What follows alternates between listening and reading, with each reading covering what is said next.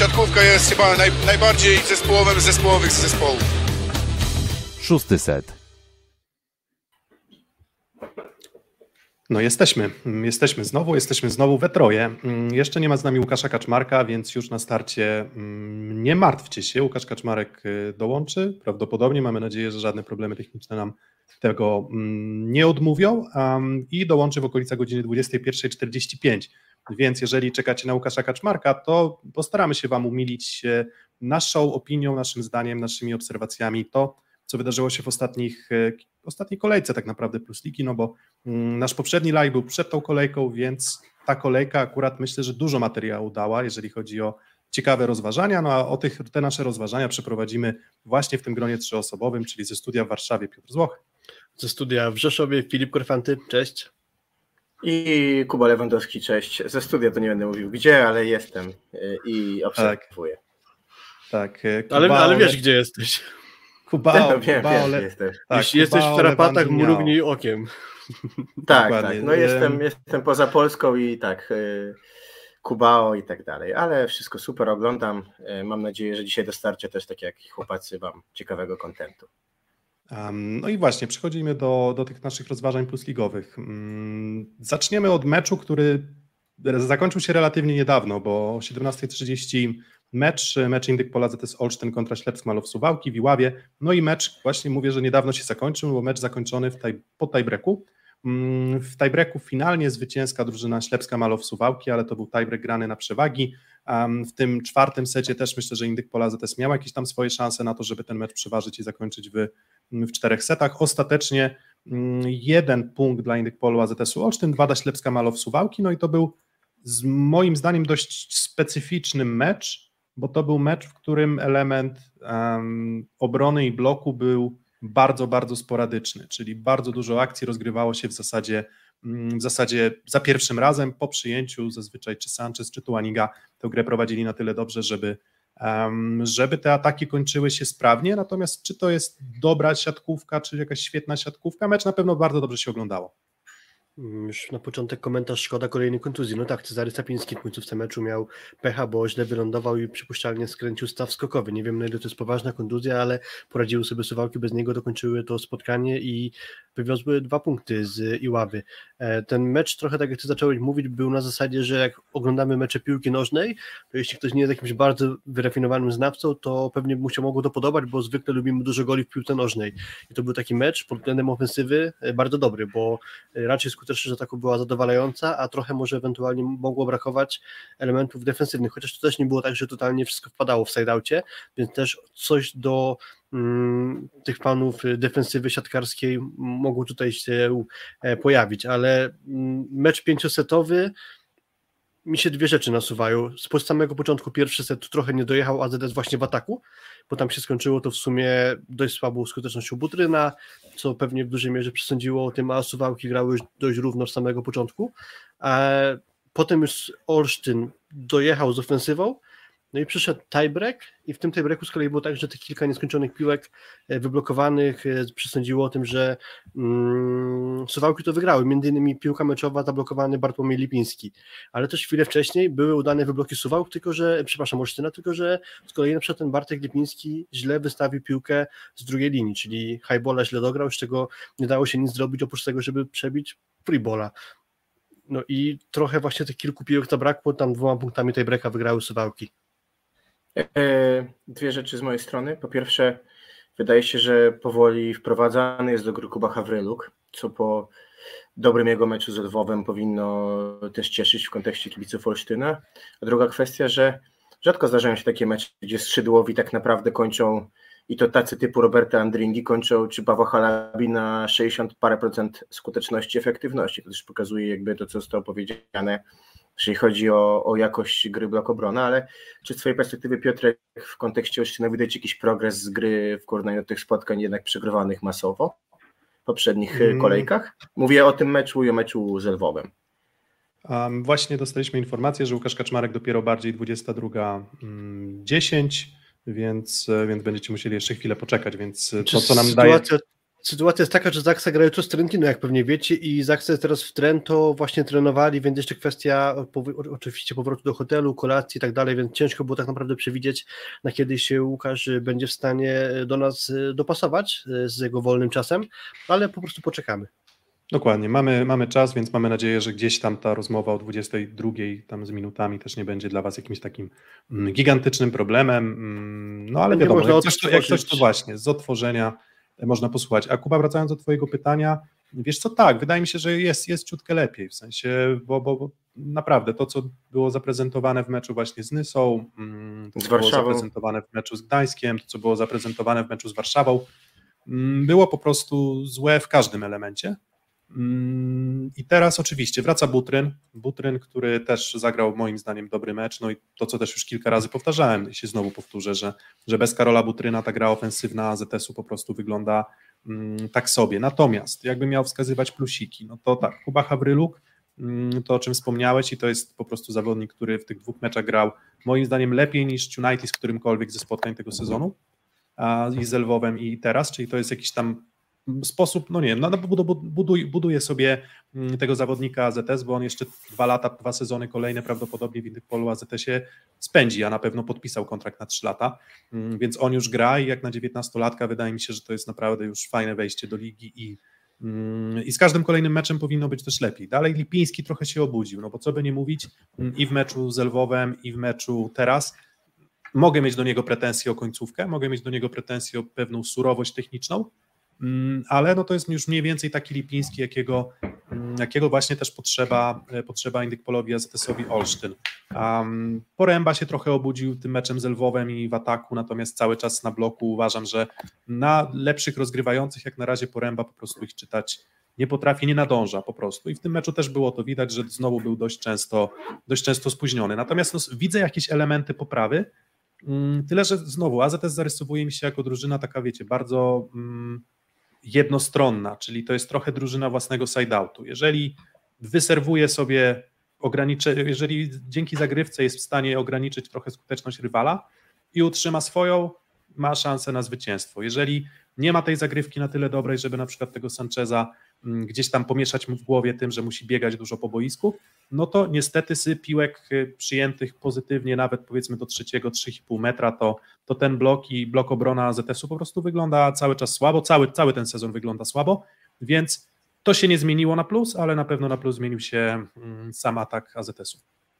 Co do Hawryluka, to myślę, że bardzo dobrze wytrzymał ten mecz, biorąc pod uwagę jakby właśnie jego małe doświadczenie, aczkolwiek też trochę wrzuciłem kamyków do grudka Lipińskiego za tiebreaka i tak samo było, mogę zrobić z Hawrylukiem, bo on przyjmował bodajże 6 piłek i zapisali mu 0% przyjęcia i właśnie sporo widać było takiego celowania w Hawryluka już w samym tiebreaku, bo generalnie rozkład przyjęcia AZS-u w tym meczu był dość równy, to w tiebreaku 6 piłek do Hawryluka i sporo z nich właśnie przyjął nad siebie, albo po prostu gdzieś niedokładnie, nie na tyle dokładnie, żeby Tułanika mógł robić wszystko. Stąd też między innymi wzięło się to wrzucenie na minę Lipińskiego, który musiał wystawiać drugą piłkę i zrobił to niedokładnie. Stąd się wzięło trochę problemów w Suwałk, bo oni mieli, zdaje się, nawet dwa punkty przewagi w samej końcówce. Też jakby mogli ten mecz skończyć wcześniej, a zrobiło się sytuacja z piłką meczową dla Olsztyna, która nie została wykorzystana. Ja też e, chciałem się odnieść, jeżeli pozwolicie, trochę szerzej do, do pytania, które po, zarzucił Andrzej, czyli kwestia Javiera Webera, bo taka moja obserwacja też sezonu kadrowego była taka, że on się w tej roli asystenta Johna Sparrow spisywał kapitalnie, że, że Amerykanie wykonali duży progres w porównaniu do poprzedniego sezonu, kiedy no, na olimpiadzie odpadli w grupie. Mm, i jego ta funkcja, w której on e, był tak naprawdę yy, wydaje mi się, dostawcą merytorycznej wiedzy, albo dużej wiedzy, merytory, dużej wiedzy dla poszczególnych zawodników bardzo mu pasowała, gdzie jednak tą rolę bardziej motywacyjną, czy taką e, mind gamesów brał na siebie Sparrow i pomagali mu w tym często czy Christensen, czy Anderson. I trochę też tak odbieram Webera, jako człowieka, którego wiedza o siatkówce myślę, że jest kolosalna, jest kapitalna, myślę, że jest nie chcę porównać trenerów plus lidze, ale jest niepowtarzalna, wydaje mi się, jeżeli chodzi o, o siatkówkę, szczególnie w tym wydaniu południowoamerykańskim. Ale nie wiem, czy to jest naj, najlepsza osoba, jeżeli chodzi o bycie tym trenerem w skali takiej mentalnej, budowania drużyny e, i tych kwestii bardziej miękkich. Ja tak go trochę odbieram jakiego matematyka, może trochę mniej właśnie człowieka dobrego soft skillowo, a po prostu kogoś, kto ma bardzo dobrą twardą wiedzę o siatkówce co Kuba, ja Javiera Webera kojarzę jako pierwszego trenera jeszcze w Dynamie Krasnodar w Rosji, gdzie był pierwszym trenerem i za ten sezon, dość krótki jego, bo mm, zachorowała jego córka, musiał wrócić do Argentyny, był chwalony właśnie za pracę w Rosji. E, później pracował chwilę w Personal Bolivar, czyli w jednym z argentyńskich klubów, e, z jednym, w jednym z największych argentyńskich klubów i tam też robił bardzo dobre wyniki, po czym trafił do Brazylii, do Fanbik Taubate. E, tam też robił bardzo dobre wyniki, tylko że klub popadł w problemy finansowe i jak były bodajże klubowe Mistrzostwa Świata rok temu, to Weber zrezygnował z prowadzenia swojego klubu ale był w, w sensie, bo po prostu tam się nie układało między nim a zarządem, nie było pieniędzy i Weber oglądał to spotkanie z perspektywy trybun. I Taubate niespodziewanie to spotkanie wygrało, oni już mieli okrojony skład, bo część graczy odeszło i wszyscy po wygranym meczu pobiegli do Webera na trybuny i się wspólnie cieszyli. Tak jakby ukłon dla, od graczy w stronę trenera, jakby, że dużo mu cały czas zawdzięczają. Czyli myślę, że tam akurat się taka więź jego dobra wywiązała w zespole z Taubate. Więc może akurat po sferze mentalnej niekoniecznie bym szukał problemów, aczkolwiek wiecie jak to jest. No, jeden trener mentalnie spasuje w dane środowisko, a w inne już nie, więc tu też może być jakiś problem. E, oglądając to spotkanie w telewizji, mm, widziałem już po zakończeniu spotkania, że Weber taki jakby trochę rozwścieczony, szedł dość energicznie w jednym kierunku. Mam takie przeczucie, że tam w szatni AZS-u coś ostrego może paść po tym spotkaniu, jakby taka złość trenera być może zostanie wyładowana. Mm, to znaczy, raczej, raczej postrzegam go i też z, nie wiem, gdzieś tam rozmów, e, to, to, to właśnie jako niezłego motywatora, w sensie raczej człowieka mm, empatycznego, na pewno z, o krótkim lącie, bo widać w trakcie spotkań, że, że potrafi być wybuchowy, potrafi, tak, potrafi eksplodować na pewno, mm, na pewno negatywnymi emocjami. Natomiast ja myślę też, że właśnie to, o czym mówił Filip, że jakby zachowanie też dobierasz i taka jest właśnie umiejętność pewnie tych kluczowych trenerów, żeby gdzieś to zachowanie swoje dopasowywać, to szefa, każdego szefa, każdego menedżera chyba taka właśnie mm, umiejętność jest, jest istotna, żeby dopasowywać gdzieś też styl komunikacji. Mm, wydaje mi się, że to jest drużyna trochę śpiąca i właśnie ten mecz nawet ten tiebreak, w sensie nawet to, że tam w czwartym secie podłapane, wydawałoby się, że już tylko jeden punkt straty, no niestety nie udało się z punktu widzenia kibiców AZS Olsztyn i moich, mm, no ale myślisz sobie, tiebreak zaczynają dobrze i myślę, kurczę, solidny mecz, bo, no bo solidny mecz, no nie, to, nie był, to nie był paździerz, to było przyjemne dla oka, to było dużo, było dużo dobrego grania w ataku, był Butryn, był Andringa, był Lipiński, było trochę środka, są mankamenty, ale ogólnie dobry mecz. I tak sobie myślę, kurczę, domykają to w tiebreaku, i trochę się może napędzają. Takie mecze naprawdę potrafią dźwignąć. Długie, cztery sety, bardzo równe, gdzieś tam ze straconą szansą, momenty odrabiania strat, momenty strat też y, tej, tych przewag już wypracowanych. No i wydawałoby się, że w tiebreaku idzie to wszystko w dobrym kierunku i znowu głupie błędy Tuanigi, głupie błędy Lipińskiego i w zasadzie Indyk Pola ZS może czuć się struty trochę, w sensie zamiast takiego meczu, który mógłby dać pozytywny impuls emocjonalny tej drużynie, to moim zdaniem on tego impulsu po prostu nie da. W sensie znowu będzie tak, że okej, okay, no, no zdobyliśmy punkt, no ale co z tego, skoro bezpośredni rywal do walki o playoffy odskakuje o kolejne jedno oczko i ta tabela powolutku już zaczyna się rozjeżdżać AZS-owi, bo tak możemy mówić, ale to już jest połowa ligi i naprawdę bardzo udaną drugą rundę będzie musiał mieć AZS, żeby odrobić teraz te 5 punktów straty, które ma do playoffów, 6 do Nysy, 6 do Suwałk, 7 do, do Trefla, mm, więc nie dość, że trzeba będzie te mecze bezpośrednio wygrywać, taki, mm, taki ok, jeszcze jest mecz z Kuprum, jeszcze jest mecz z Czarnymi, jeszcze jest mecz ze Skrą, jest gdzie zapunktować, ale no niestety, niestety z punktu widzenia emocjonalnego wydaje mi się, że to raczej właśnie taki kolejny cios po prostu dla Indykpolu AZS-u, a Karlicek właśnie ponoć mięśnie brzucha i no ja też słyszałem, że ta jego kontuzja taka średnia, średnia na jeżdżę. Bardzo źle to wróży, biorąc pod uwagę, jak długo i niepewnie do grania wraca Artur Szalpuk i jego problemy z mięśniami brzucha od bardzo długa, od bardzo dużego czasu się za nim ciągną. Podobnie jest na przykład z Nikolasem Szerszeniem, który też trafiając do Rzeszowa doznał kontuzji mięśni brzucha i też długo nie mógł się z tego wykaratkać. Z takich przykładów dałoby się jeszcze trochę znaleźć. Na plus jest na pewno to, że Andringa jakby coraz lepiej radzi sobie w ataku. Dzisiaj to trochę uroszowe liczby zrobił, jak na niego, bo tam naprawdę bardzo wysoka jego skuteczność. E, no i co do tej kwestii mentalnej, no to tak jak Piotrek powiedziałeś, ja się z tym zgadzam, no dodam tylko, że sześć ostatnich meczów to jest tylko jedna wygrana AZS-u. I, I dziś faktycznie już było tak, że mieli tu piłkę meczową, wyszarpali sobie to spotkanie, no i jednak schodzą z porażką, widać było też trochę ostry słów wrzucał do siebie chociażby Bartek Lipiński po tym spotkaniu, bo to też jakby jego akcja zakończyła spotkanie, jego nieudana akcja w ataku. Więc kwestia No i też tak, tak, tak jak powiedzieliście o tabeli, prawda? 14 punktów. No to jest bliżej Kuprum, tak, które ma 13 niż, niż na przykład y, Katowic czy, czy właśnie Suwałk, a jednak wizualnie czy potencjałowo, no to pewnie gdzieś indziej widzimy Olsztyn, a widzimy Kuprum Lubin, które oczywiście pewnie za tym sobie o tym powiemy, sensacyjnie ograło Jastrzębski Węgiel. Y, no więc te, tak, no generalnie ta perspektywa dla, dla Olsztyna ciężka, z drugiej strony Myślę, że 6 punktów jest możliwe jeszcze w tej rundzie, a pewnie z 20 da się pewnie już bardziej powalczyć o coś w drugiej rundzie, ale no jeszcze dużo rzeczy się musi zmienić, bo mam wrażenie, że na przykład też Avril, który miał górę, kiedy wszyscy mieli trochę dołek, teraz on trochę schodzi, tak? bo dzisiaj to nie był jakiś wybitny mecz w jego wykonaniu, a miewał formę już, już bym powiedział astronomiczną jak na naszą ligę, bo jego dotychczasowe występy w Plus Lidze, więc też może zacząć dochodzić zmęczenie kadrowiczów i inne elementy, więc myślę, że dużo jeszcze do tego, aby w Olsztynie się wszyscy zgrali w jednym momencie z formą, co w ubiegłym sezonie było widoczne dużo szybciej, bądźmy szczerzy. Bo jak dobrze pamiętam, to ubiegły sezon właśnie ten etap y, listopadowo-grudniowy, no to Olsztyn miał świetny. Mm, dokładnie. No, i, mm, no Piotr, możesz mówić. Nie, nie, nie. W sensie ja tylko chciałem powiedzieć, że znaczy dobry. No tam AZS w poprzednim sezonie ogrywał po prostu drużyny mm, w tabeli będące niżej od siebie dość łatwo, zazwyczaj. W sensie w zasadzie wszystkie drużyny gdzieś tam z miejsc 9-14 AZS ogrywał łatwo. Teraz to AZS jest taką drużyną właśnie z miejsc 9-14, który, którego poważny rywal po prostu będzie ogrywał. No a tych poważnych drużyn, no to tam kilka w plus lidze mm, jest. No kwestia jeszcze na pewno z wyprostowania zdrowia, no bo nie było chwilę Butryna, nie było chwilę Evrila, nie było, nie ma tak naprawdę Karlicka, więc jeszcze kwestia zdrowia i popracowania z pełnym zespołem na pewno i pewnie to nie jest jeszcze moment na zwalnianie być może trenera. Mm, może dajmy trochę czasu jeszcze, ale sytuacja jest nieciekawa też o tyle, to często też będzie padać, że Liga 16 zespołowa sprawia, że nie ma czasu na trenowanie tak naprawdę. Jest bardzo mało czasu na trenowanie.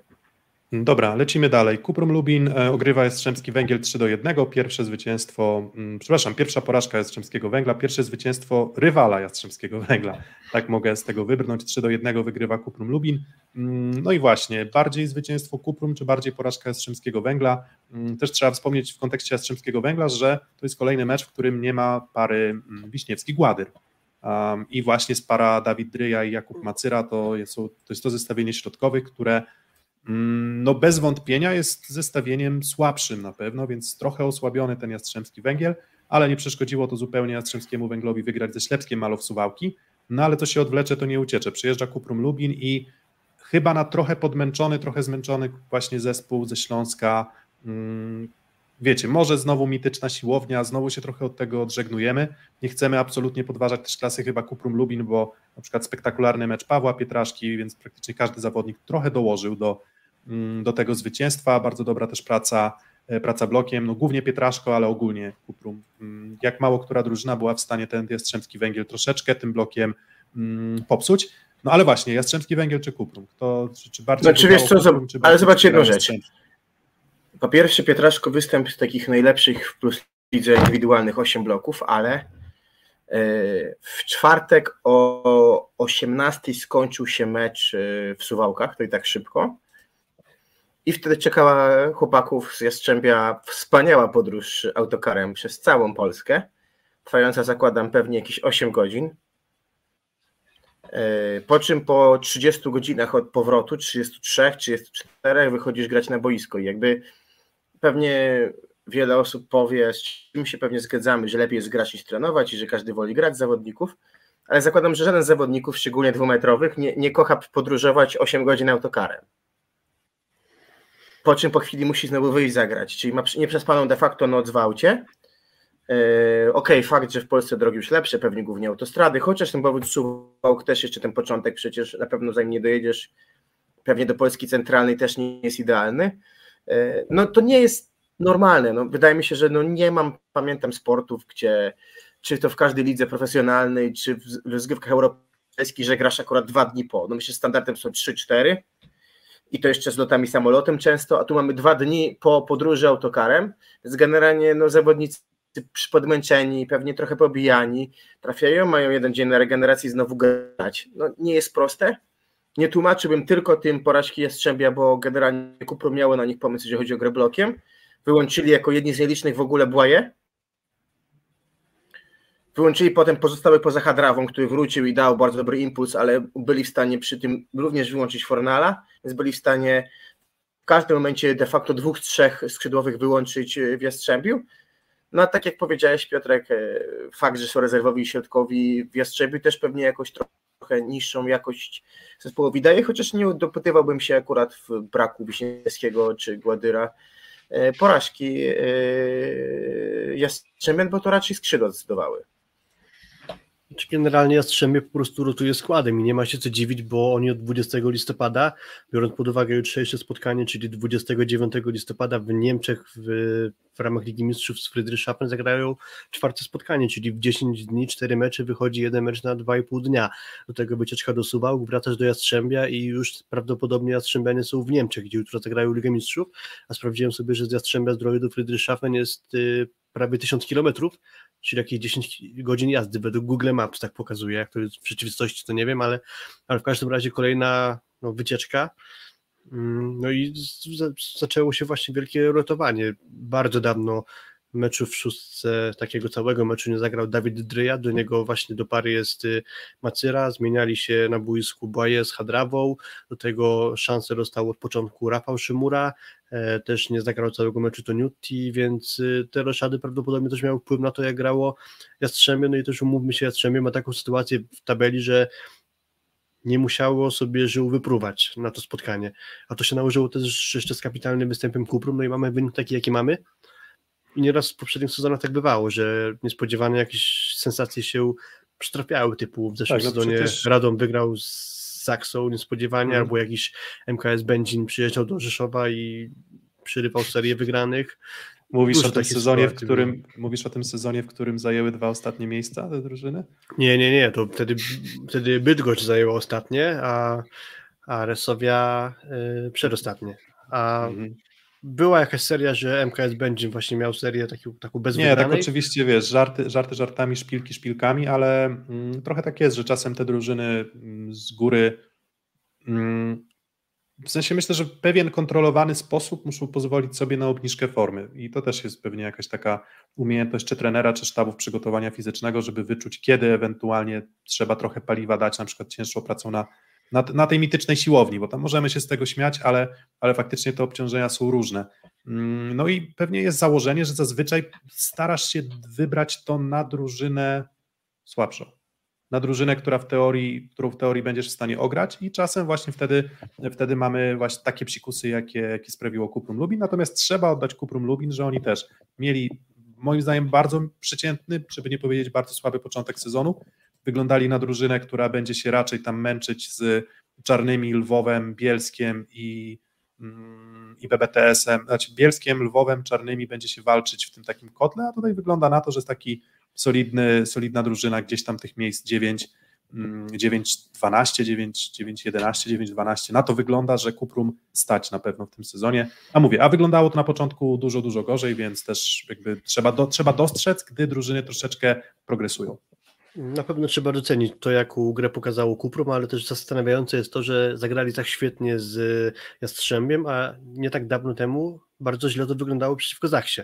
Tylko też różnica jest taka, że Zachsa grała totalnie pierwszym składem, a Jastrzębie właśnie takim trochę mm, kombinowanym. Generalnie zaczął znakomicie grać Berger od meczu ze Skrą, powtórzył to później z Radomiem, po czym wypadł ze składu. I to też jest tym bardziej imponujące ze strony Kuprum, że bez tego swojego do niedawna lidera, czyli gościa numer jeden w tych wygranych spotkaniach, mimo jego braku też potrafili się tak spiąć, a druga postać ciekawa w Kuprum to jest Paweł Pietraszko, który wraca do bardzo wysokiego poziomu grania w Plus Lidze, bo to też kiedyś mm, już pokazywał, bo przechodził z GKS-u bodajże do AZS-u Olsztyn jako taki naprawdę ciekawy transfer swego czasu. Tylko jedyne, co jeszcze mi się trochę nie zgada, to że zdaje się, że kojarzę go jeszcze z dobrej zagrywki z wyskoku, a na razie w zagrywce jeszcze takie szkody nie robi. Może tu jest jeszcze pole do poprawy, ale generalnie naprawdę podoba mi się to, co on prezentuje. Zagrywka nieregularna, ale mocna, o tak bym powiedział, bo jako pamiętam właśnie, gdy grał w barwach AZS-u Olsztyn i, i właśnie ta zagrywka była, zdarzały mu się mecze, w których naprawdę potrafił nią kąsać, natomiast ogólnie tak średnio, ale, ale moc uderzenia na pewno jest, no i, no i więcej pewnie krzywdy były w stanie tak uśredniając robić właśnie tą mocną zagrywką. Mm, I tutaj właśnie Wiesława Winia, że Kuprum miało Dzień Konia, Jastrzębski Słonia, Jack Crowley też komentarz intrygujący. Myślę, że myślę, że nie. Chociaż kto tam wie w sumie. Trudno powiedzieć, ile czasu, ile czasu zajęłoby im dojście do formy po, po, po, po czymś takim. Mm, dobra, więc Jastrzębski Węgiel przegrywa, ale to jest tak naprawdę pierwsza porażka Jastrzębskiego Węgla w tym sezonie. To jest y, tak naprawdę dopiero 6 setów straconych, 33 punkty na 36 możliwych. Mm, przed Jastrzębskim Węglem jeszcze, żebyśmy się nie pomylili, żeby dokładnie powiedzieć, mecz na pewno jest z Zaksą na koniec, na koniec rundy zasadniczej. Mm, I do tego jeszcze mamy mecz wyjazdowy z PGS Krąbełchatów i mecz z Radem Eneo Czarnymi Radą, więc może faktycznie teraz trochę mocy będą potrzebowali jeszcze na tą końcówkę mm, rundy.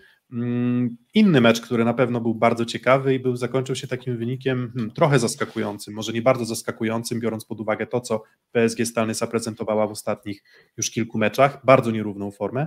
No i znowu ta nierówna forma się objawiła w meczu z Treflem Gdańsk, a warto wspomnieć o tym meczu głównie z powodu na postać Mariusza Wlazłego, który w trzecim secie, czy w zasadzie w drugim secie mm, zmienił Mikołaja Sawickiego na pozycji przyjmującego, co już mu się zdarzyło. Nie wiem, czy pamiętacie te czasy, gdzie Jacek Nawrocki wystawiał go właśnie na pozycji przyjmującego, a Atanasiewicza na atakującego. Mm, pamiętamy te Chyba czasy. Chyba 14-15, prawda? Jest, y, Atanasiewicz był wprowadzany do skry na atak, dlatego Mariusz Wlazły został przesuwany na przyjęcie przez trenera Nawrockiego. Czy to był 14, nie, 12-13 sezon, 13-14, nie, 13-14 to nie, bo to już był czas e, kiedy był mistrz z, z Falaską i z Antigą. To musiał być chyba jeszcze przed, to 10-11 sezon, 11-12. Taki dość no, karkowny, bardziej... pamiętam, manewr. Mhm. Nie no, bardziej ten, moim zdaniem, nie no, myślę, że bardziej masz rację 14-15, 14-15, 15-16. A był też Jos Leiderkala chyba w tym bo... zespole? Tak, to był, co tam, Wojicki, tak, jeżeli dobrze pamiętam, wtedy był w PGS. Yy, Bonifante? To było piąte miejsce chyba na koniec. Piąte miejsce, tak, tak, tak. Piąte miejsce na koniec medalu. Tak, i wtedy to było trochę wymuszone, natomiast tam od początku było założenie takie, że no okej, okay, mamy Atanasiewicza i jego chcemy ogrywać, więc Wlazły musiał się z tą pozycją e, przyjmującego pogodzić. Mm, natomiast e, mówię zupełnie szczerze, muszę przyznać, że um, bardzo dużo frajdy mi sprawiło oglądanie Mariusza Wlazłego, bo on tam naprawdę katował na tym lewym skrzydle. To nie było takie, że tak. tam się męczył. Mam wrażenie, że może paradoksalnie nawet to, to lewe skrzydło mu bardziej sprzyjało niż na przykład ataki z drugiej linii z, ze skrzydła prawego, gdzie już czasem jest problem, e, problem czy, czy, czy z tempem, czy z kierunkiem mm, ataku, ale też i po prostu parametry fizyczne, ale tutaj miałem wrażenie, że naprawdę bardzo, bardzo dobrze się bawił i i, no i pomógł drużynie, no bo to najważniejsze, to, że się dobrze bawił, nie miałoby znaczenia, nie miałoby sensu, gdyby to, gdyby to nie pomogło drużynie, a pomogło bardzo. I znowu ukłony dla Juricicza. Mógłby powiedzieć, no co, no muszę, muszę grać z Sawickim, nie mam nikogo, no ale jednak musieli to trenować, musiał to zaryzykować mm, w trakcie meczu właśnie taką, a nie inną decyzję, bo Sawicki grał słabo i w zasadzie wlazły mecz odwrócił, więc Sawicki naprawdę szacun, szacun, szacun. Sawicki problem z barkiem, jest to też było trochę wymuszone medycznie, z tego co, co wiem. No i też o Czerwińskim ale... czytałem niedawno, że ma jakieś problemy z mięśniami brzucha a propos. Tak, dokładnie, więc tak naprawdę tam wy wygląda na to, że jedynym zdrowym w tej sytuacji jest Wlazły, ale e, przyjechał oglądać bić Gierżota, który zaczął świetnie w pierwszym secie, ale potem zgasł i trochę można powiedzieć, że no jeszcze to nie czas dla młodego, niech jeszcze popatrzy jak robi to profesor, Oczywiście nie ma co tak, te, takiej bezpośredniej miarki do tego przykładać, ale przede wszystkim też widać, że samemu Mariuszowi to sprawiało ogromną frajdę, bo w końcu zagrał w pewnym wymiarze, znaczy inaczej, w końcu zagrał dłużej, w końcu zagrał w zespole, który wygrywa, no bo pamiętam, że on jeden mecz zagrał, e, kiedy nie było Bołądzia i tam zagrał dosyć przeciętnie i potem na następnym meczu już dostał szansę w ogóle na Sewicz na ataku, a Blazły e, stał w kwadracie, więc też no, z perspektywy jego czy najstarszego chyba zawodnika ligi, albo jednego z najstarszych, y, możliwość do zagrania i wygrania, no to widać było, jak dużo dla niego to znaczy. Jak on się celebrował każdy punkt, jak się cieszył, jak skakał. Taki, pamiętam, przypomniał mi się zachowanie on z Mistrzostw Świata 2.14, tak? Ci też naładowany pozytywnie, no, że wychodziło mu wszystko technicznie. Dostawał dobre piłki od kampy, więc no, taki powrót do przeszłości mieliśmy zafundowany. Nie spodziewałem na innej pozycji, ale klasa najlepszego zawodnika dwudziestolecia plus ligi nie przemija. Tak, no uwielbiam, uwielbiam takie historie, szczerze przyznam. W sensie to jest naprawdę, naprawdę cieszy, jakby no można, nie wiem, bardziej sympatyzować, mniej sympatyzować, ale klasy sportowej Mariusza Wlazłego chyba nigdy nie można było kwestionować i, i wydawałoby się, że już nie ma, nie ma za dużo do zaproponowania tej lidze, a tu się okazuje, że w pojedynczym meczu, jak widać, ma. A ile to wynika, jak bardzo to wynikało z tego, że Nysa nie była przygotowana na taki wariant, to jest, zupełnie inna sprawa. E, sprawdziłem, że Jos Leider Kala był w skrze w sezonie 12-13, czyli by wynikało właśnie, że wtedy był e, przedstawiany Mariusz Wlazły na przyjęcie. Mm, co do Nysy, tak myślę, taką teorię mam, czy przypadkiem nie działa na niekorzyść zespołu Plińskiego to, że oni tak mało grają środkiem i im więcej spotkań w ten sposób zagrają, tym są łatwiejsi do przeczytania dla rywali i też y, osłabła dyspozycja chociażby Bentary. Być może właśnie to działa na niekorzyść Bentary, że właśnie jakieś określone sytuacje są rozwiązywane przez jego stronę w ataku. Już nie jest taki skuteczny, bo to już nie tylko słabsze mecze przeciwko Mm, czołowym zespołom w Plus Lidze, a też jeszcze przeciwko zespołom trochę niżej notowanym. Teraz akurat dobre wejście Miaury, ale no generalnie co do zasady, no to widać, że mocno osłabła dyspozycja Nysy i właśnie ten środek mało, mm, mało intensywnie używany w ataku być może właśnie zaczyna się odbijać. Teraz sprawdziłem, że w tym spotkaniu przeciwko Gdańskowi dostał Abramowicz 6 piłek, Zerba 3 to jest 9, Kramczyński 2 to jest 11, Jankowski 3 to jest 14, czyli sporo, ale z kolei niekorzyść może grać to, że w jednym meczu aż 4 środkowych gra, a pewnie to nie służy zgrywaniu jakiegoś systemu grania. Wiesz co, z jednej strony, a... znaczy, oczywiście ja się zgadzam, a ten, a jeszcze dodając do, do tych kwestii środkowych, no to mm, jeżeli chcesz grać tak jak gra Nysa, to, to musisz mieć no, no takiego Urosza Kowacewicza na przykład albo Bartka Kwolka, bo wtedy możesz nie grać środkiem, a albo grać bardzo sporadycznie, mm, byle skutecznie i, i, i wtedy to działa, ale problem jest skrzydeł. Jakby to, że środkowi nie grali, no to nie przeszkadzało to Nysie w grze do tej pory. Problem zaczyna się w tym, że Bentara zgasł bardzo i wreszcie, wreszcie, wreszcie, jak wreszcie, no zgasł Michał Gierżot po prostu, tak, czyli, czyli od teraz trochę zaczyna się takie granie intensywne. Wszyscy już zaczynają siebie znać bardzo dobrze. Ulubione akcje, ulubione kierunki, wybory z takiego miejsca w przyjęciu. No i teraz to od zawodników będzie tak naprawdę zależeć, czy będą w stanie się w jakiś sposób definiować na nowo. Mm, Bentara i Gierżot na razie, na razie jeszcze, Gierżot jeszcze nie, bo tam jest młody, więc ma, ma prawo mm, mieć słabsze mecze, ale, ale właśnie Bentara jest tutaj też problemem. No właśnie, bardzo lubię w siatkówce to, że ona też jest pewnym sygnałem dla nas, znając dobrze siatkówkę, jak działają inne dyscypliny. Tu będąc teraz na Azorach, zagadał mi jeden z, z, z, ludzi tutaj pracujących odnośnie takiego piłkarza Napoli, to był Kwaraskelia, to jest Gruzin, odkrycie. I trochę też w piłce wychodzi na to, co w siatkówce, że pierwsza runda dla nowych zawodników jest najprostsza, są najmniej rozpisani. Właśnie to, co powiedziałeś Piotrek, teraz wchodzi to, że już tak naprawdę Gierżet jest rozpisany w tym konkretnym sezonie, bo przecież on miał momenty, kiedy trochę grał w Jastrzębiu, trochę grał w Kuprum, czasami grał na ataku, a teraz gra, zagrał 12 spotkań z drużynami, prawie z każdym zagrał raz, więc już każdy też go prawie poznał. I tak naprawdę druga runda, kiedy tak naprawdę znając jego kierunki, sposoby zachowań, poważni zawodnicy, którzy grają w Plus będą mogli się z tym zmierzyć jeszcze raz. I tak naprawdę nie ma pewnie dla zawodników, to co nam powiedział Fabian Drzyzga, tak lepszej lekcji niż znajomych zawodników, bo to ci najwięcej pozwala. I, i trochę się z tym zmierzy Nysa, plus cięższy terminarz to może powodować, że będzie ciężko walczyć o playoffy. Myślę, że cel główny ich pierwszy, czyli utrzymanie został zrealizowany, bo mówmy się, różnica jakości pomiędzy nimi a Bielskim Środomiem i punktów jest w tej chwili już kolosalna ale przed nimi teraz duże wyzwanie, bo jeszcze poza tym, co powiedziałeś, to jeszcze Kwasowski chyba zgasł, tak, no bo nie wiem, czy są problemy zdrowotne, czy z innego powodu nie gra, bo zaczął grać El Graoui, El Graoui który wygląda w tej chwili najrówniej z tych, z tych przyjmujących, ale na przykład pierwszy set miał tragiczny, więc też tak naprawdę zaczyna się tak naprawdę troszeczkę powrót do, do chyba tej średniej, tak?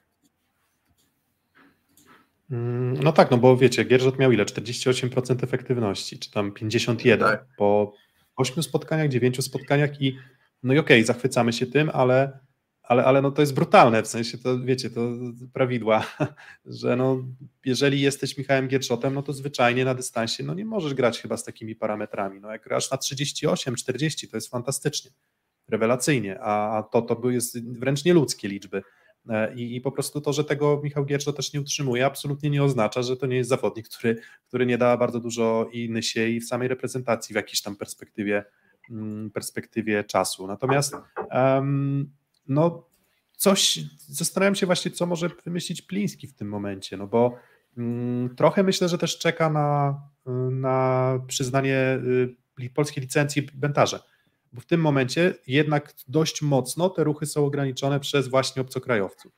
No bo tak, bo Zerba... jest najlepszym środkowym Nysy? No Zerba. No właśnie. Mhm. I to Więc też musi grać. Może to jest tak atakującym musi być Bentara lub e, Miaura. No i najlepszym rozgrywającym jest Żukowski. No i na przyjęciu można się zastanawiać, no ale tak, wchodzi, schodzi Kwasowski i wchodzi El Graui i grasz oczywiście na, na siłę ognia, no ale w perspektywie tracisz na przykład na tym środku, tak? A jak się okazuje, no to nie jest takie łatwe, że zupełnie nie uruchomi, w sensie nie wiem, czy to się balansuje do końca. Na przykład zdjęcie zerby, e, koszt i utrata bardzo mocnej jakości na bloku, no bo pozostali w środkopolscy środkowi są słabsi. Nie wiem, czy to się balansuje z wyższą jakością skrzydeł albo lepszą zagrywką na przykład El Grauiego. Tego trudno mi powiedzieć. Mm, na razie wygląda na to, że... grał im wszystkie mecze przegrane chyba. Z nim wyjściem w składzie. Hmm. Chyba tak, tak mi się wydaje na oko. Tego, tego do końca nie wiem. Natomiast y, mówię, trochę wygląda to tak, że wydaje mi się, że też problemem troszeczkę jest Żukowski. W sensie wydaje mi się, że to był gościu, który właśnie bardzo mocno korzystał na początku, że mm, jakby tempo jego gry to zwracaliśmy uwagę, że nie było jakieś wybitne, ale za to miał fantastyczne wybory. Natomiast jeżeli masz fantastyczne wybory, ale tempo takie sobie, no to środkowi potrafią się przesuwać i z każdym kolejnym meczem tego materiału do oceny Żukowskiego jest więcej. To nie jest Sanchez, tak, który gra wariacko i grał wariacko i będzie grał wariacko i będzie grał super szybko i samo tempo gry powoduje, że środkowym jest trudno dojść po prostu do domknąć pewne kierunki na, na skrzydłach. Czy to jest też kwestia tego może, że będą w stanie wypracować szybsze granie, bo to, to na pewno nie jest tak, że tej gry się przyspieszyć nie da i na pewno też jak trochę kontynuując ten wątek, no to do Nysy trafiło trzech, a tak naprawdę w sumie czterech, no bo Kramczyński też w zeszłym sezonie niewiele pokazał e, swojej gry w Plus Lidze, więc e, były totalnie nieznani zawodnicy, to byli totalnie nieznani zawodnicy.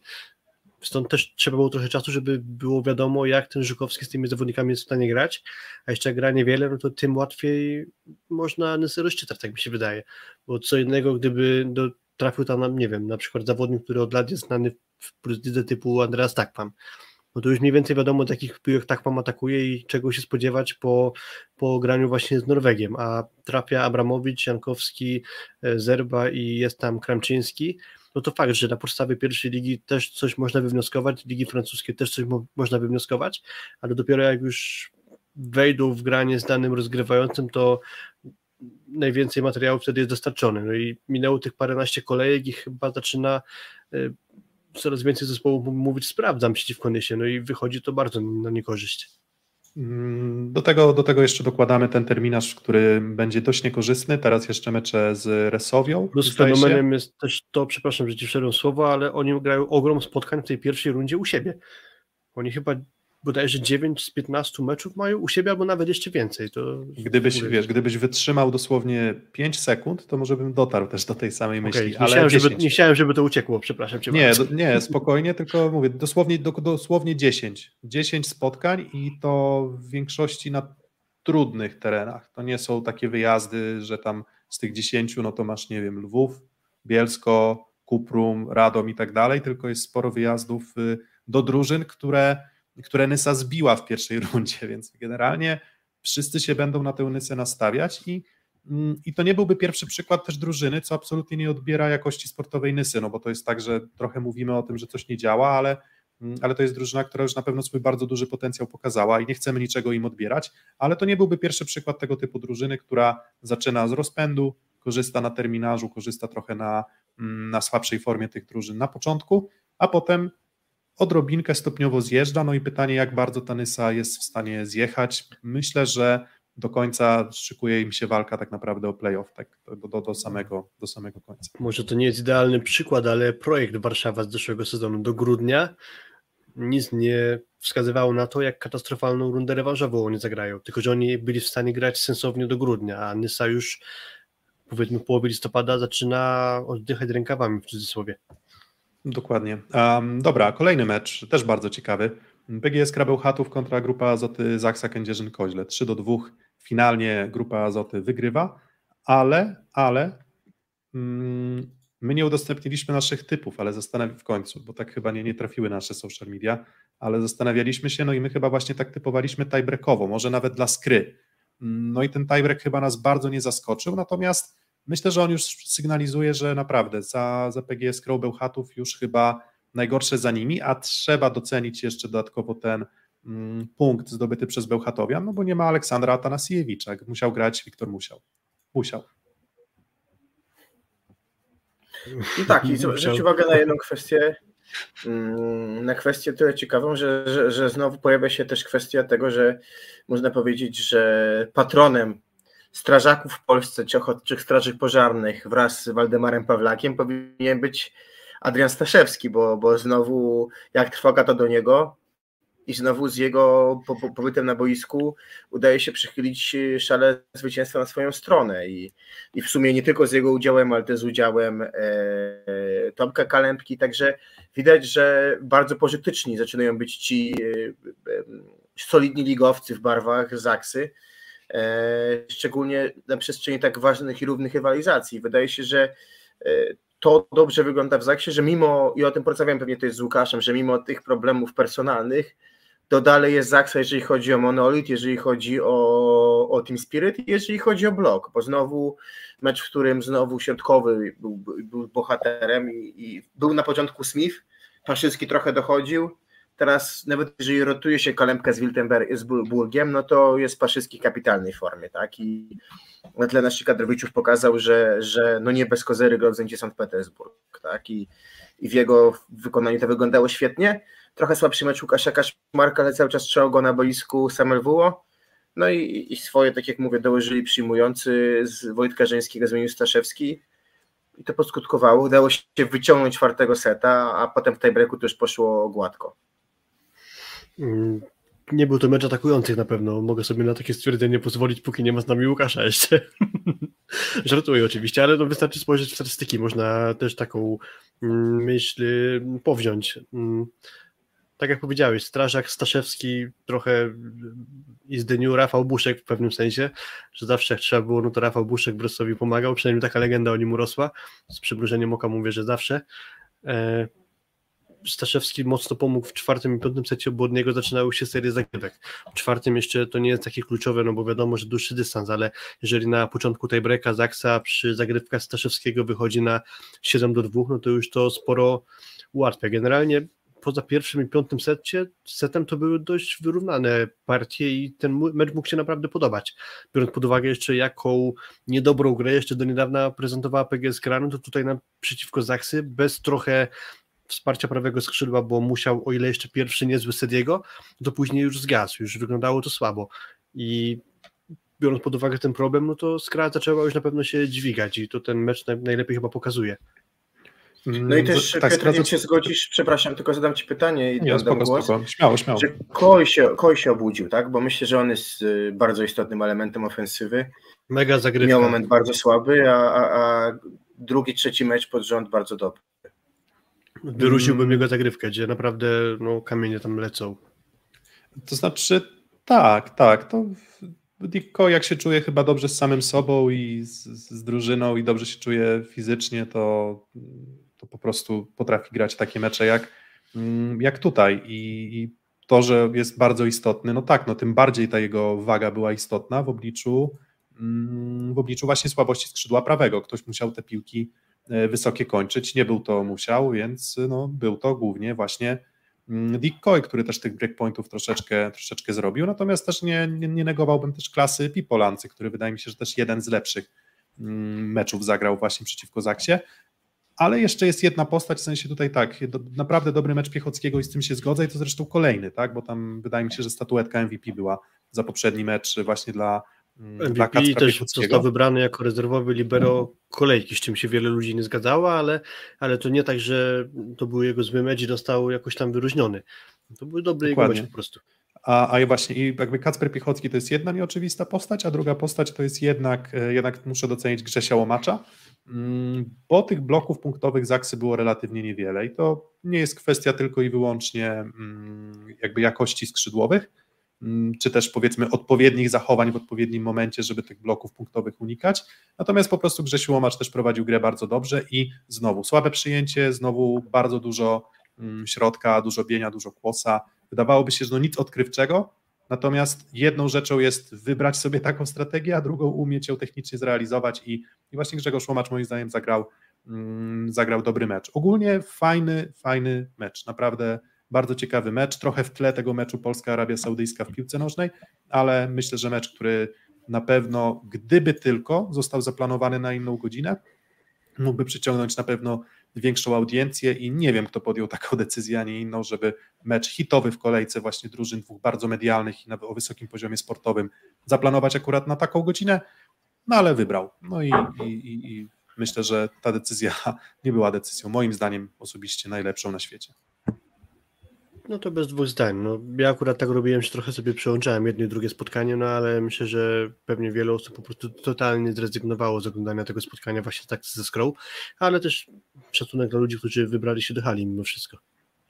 Mm, Kolejny mecz, o którym myślę, że też warto chwilę, chwilę porozmawiać, zatrzymać się na chwilę. Mm, Aluron CMC Warta Zawiercie kontra projekt Warszawa i to też istotny mecz, bo przegrany przez projekt 0 do 3 w kontekście tego, co się wydarzyło dzisiaj. A dzisiaj dowiedzieliśmy się, że Roberto Santilli mm, został zwolniony, odsunięty od pozycji, z pozycji mm, pierwszego trenera. Tymczasowo drugi trener Piotr Graban będzie przejmie batutę, a, a docelowo no to gdzieś tam Gardini krążył wokół Bełchatowa. To pytanie, czy teraz Gardini jednak nie pokrąży wokół e, Warszawy, niby niedaleko z Bełchatowa do Warszawy. W komunikacie oficjalnym projektu Warszawa widnieje zdanie trener Santilli pozostaje do dyspozycji klubu, czyli jakby może trener Santilli e, chce podpytać trenera Gardiniego jak to jest. Nie pracować z zespołem, ale cały, cały czas być pod kontraktem, bo trochę te, na, na to wygląda. Będzie Piotr Graban za Roberto Santilliego. E, mamy też zmianę w Radomiu, czyli Jacek Nawrocki nie jest już trenerem Ceradły i Czarnych Radom, w jego miejsce z kolei wskoczył Paweł Wójcki. E, zacznijmy może od Santilliego. Słuszna decyzja klubu, zgadzacie się z tym? Byliście zszokowani, jak to odebraliście? Dla mnie duże zaskoczenie. Powiem tak, po pierwsze czekam na mecz y, w piątek w arenie Ursynów, czy na trybunach zasiądzie Andrea Gardini. Przypadkiem y, tym I razem. czy, I czy przypadkiem, wiesz, nie będzie rzutów kamery na Gardiniego No, oczywiście, zamyślonego? oczywiście. Dokładnie, nie, tak szczerze to ym, jestem lekko zdziwiony, bo ym, można mówić o tym, że ostatnie dwa mecze projekt przegrał, że, ale zobaczcie, do ym, kiedy to było w środę, prawda? Tak. Yy, oglądałem, oglądałem dość dokładnie projekt y, z Lukiem Lublin. No i pierwszy set do 19 dla projektu. Drugim było chyba 16 do 11 dla projektu. Wziął czas Dariusz Daszkiewicz i mówi panowie, dużo piłek dotykamy, ale jesteśmy zbyt elektryczni w dograniach i nie wykorzystujemy tego na kontrach. No i od tego czasu wszystko się zmieniło. Na przewagi seta wygrywa Luke, wygrywa potem seta drugiego i trzeciego, wygrywa 3 do 1 w arenie Rusynu, wywodzi 3 punkty. Minimum 3 dni gramy z Zawierciem, które dzisiaj wydaje się gra najlepszą siatkówkę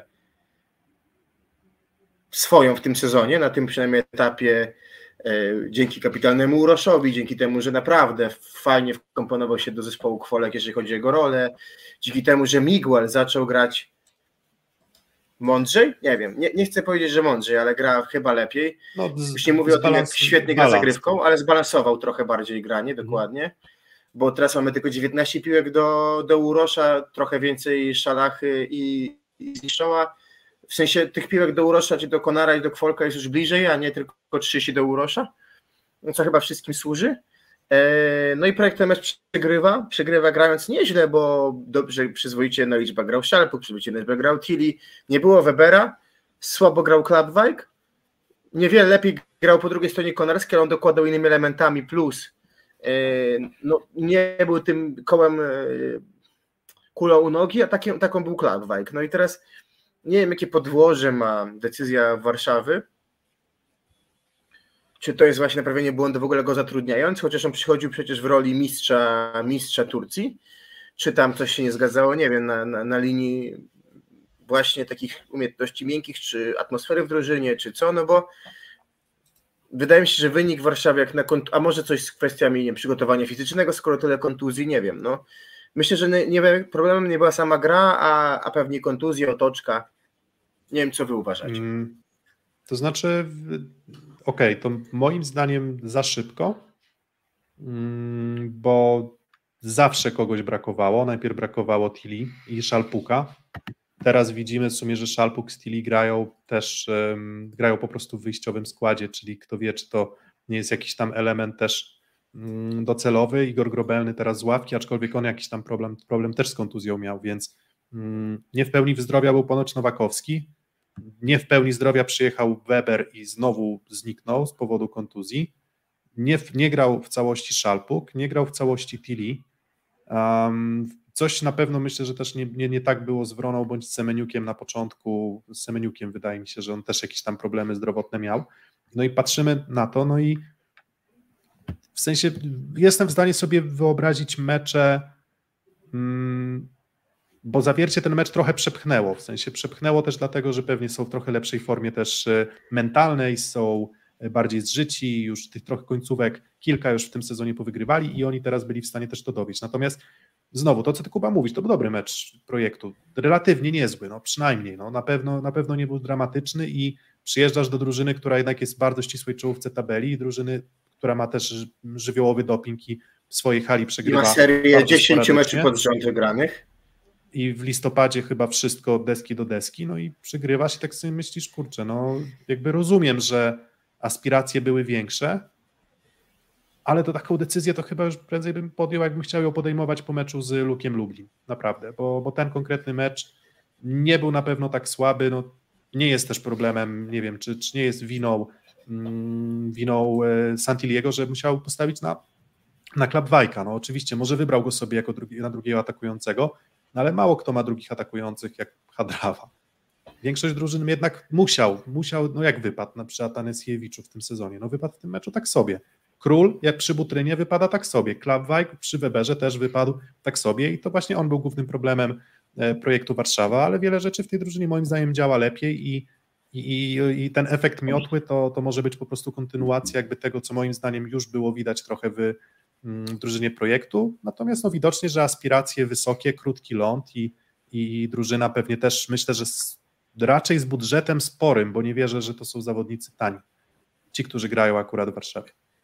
No i też brakuje, tylko powiem, brakuje y, Jokera w Warszawie, taki jak Jokerem nowym staje się Patek Łaba, bo to te zmiany są imponujące, ma określoną jedną rolę, to jest zagrywka, zdobył chociaż punkt po pipie, ale tą rolę wykonuje super rzetelnie. No na pewno nie jest prostym zadaniem pokładanie projektu, gdzie wypadają ci podstawowi przyjmujący i musisz kleić początek sezonu z Kamilem Barankiem, e, zawodnikiem, który ma już czwórkę z przodu, jeśli chodzi o wiek. E, I dalej, gdy już dochodzimy do meczu z Olsztynem, w którym projekt naprawdę mi imponował, pomyślałem sobie, że dobra, okej, okay, oni są już na właściwej drodze do tego, żeby prezentować swoją taką około optymalną dyspozycję, no to przychodzą dwa następne spotkania, ten bardzo słaby z Lublinem i to faktycznie zgadzam się, że ewentualnie był większy argument za zwolnieniem Santiago, ale z kolei to są mecze, w których nie ma Webera, czyli nie ma kolejnego podstawowego gracza, gdzie Weber z Olsztynem grał w ten sposób, że już miał zero jego zablokowanych ataków. I to już była duża odmiana w jego grze, bo wcześniej tych czap notował bardzo dużo, a z Olsztynem już po raz pierwszy zero zablokowanych, chyba tylko jeden bezpośredni błąd, po czym musisz kolejne dwa spotkania ciągnąć z Krabwajkiem. Wstawmy Krabwajka z całym szacunkiem do tego gracza, nie wiem, do Trefla Gdańsk za Bołądzia i zobaczymy, jak prezentował się Trefl Gdańsk, których przecież chwalimy wobec tych wszystkich kontuzji. No mimo wszystko pewnie niektórych postaci ciężko jest zastąpić. I w tej całej sytuacji myślę, że to jest trochę przedwczesne zwolnienie, aczkolwiek zawsze jest to, co, o, czym, to, o czym nie wiemy, czyli cała kwestia poza bójskiem, która się tam wydarza. Może po prostu zabrakło chemii. Wiele takich zmian trenerów były, które nie za bardzo na pierwszy rzut oka wydawały się sensowne, a mimo wszystko do nich dochodziło. W takim razie mamy też kolejne zwolnienie. Jacek Nawrocki.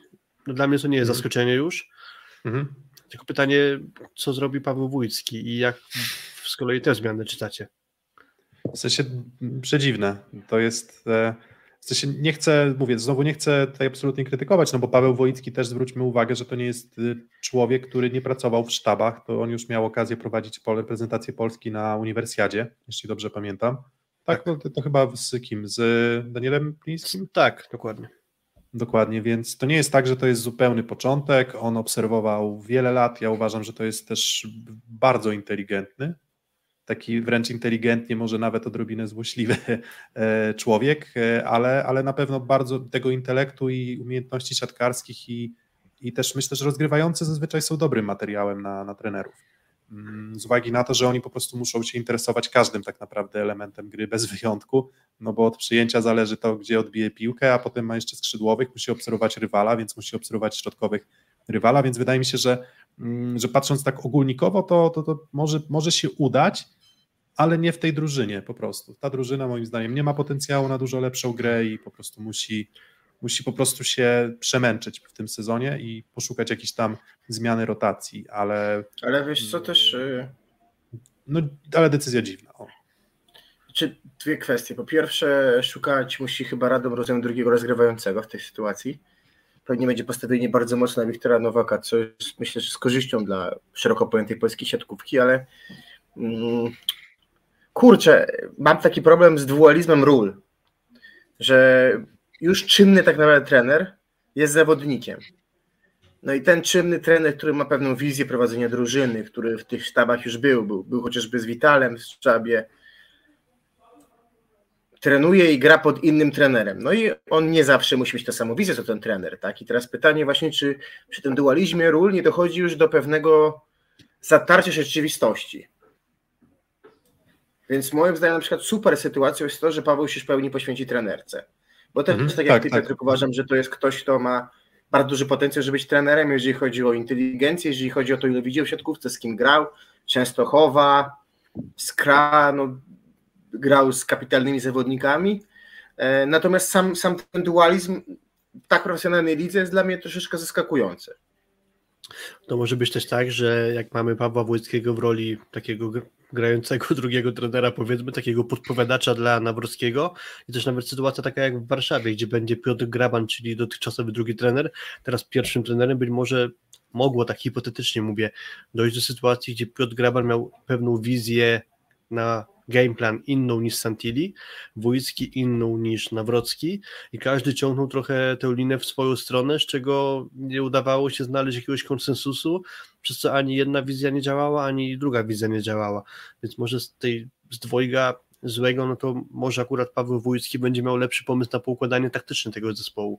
Więc parę kwestii się pojawia. Też pamiętam a propos tego, jakie on ma zadatki na trenera, pamiętam jak rozmawialiśmy z Marcinem Moźdonkiem w naszym odcinku i mówił o tym w kontekście akurat Daniela Plińskiego, że on mnóstwo czasu, jeszcze będąc graczem, rozmawiał w jakimś autobusie, na przykład w drodze z meczów właśnie z Pawłem Wójckim że oni sobie lubili po prostu nawet w wolnym czasie dyskutować o siatkówce.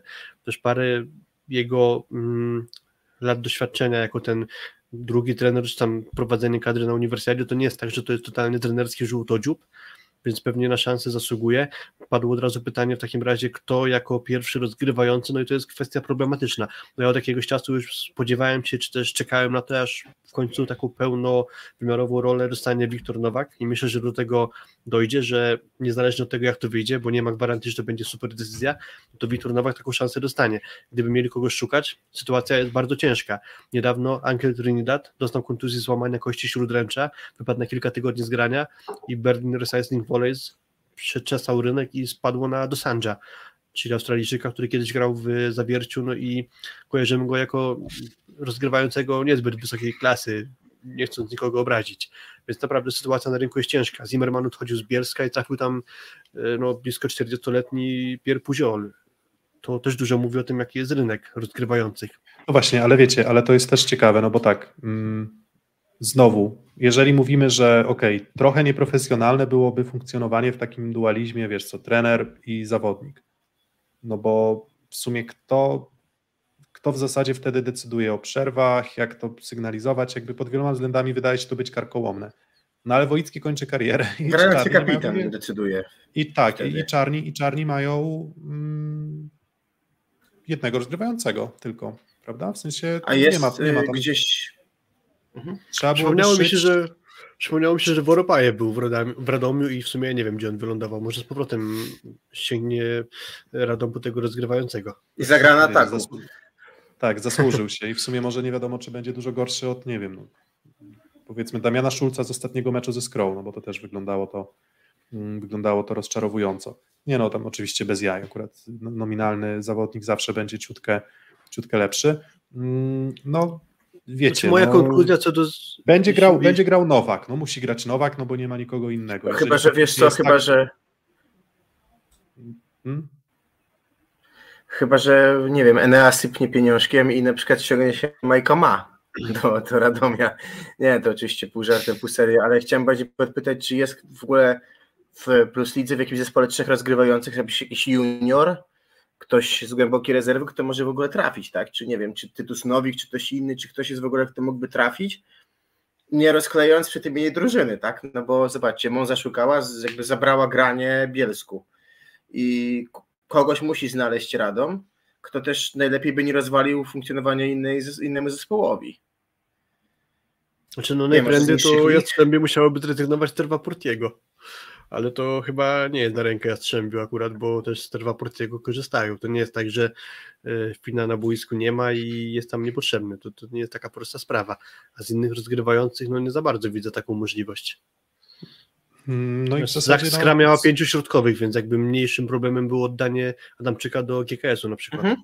Wiecie, Mhm. teraz, teraz mi się tak nasuwa, nie wiem, może Igor Gniecki, mm, który gdzieś tam raczej w... Pierwszej lidze, nie- z tego co wiem, jest teraz.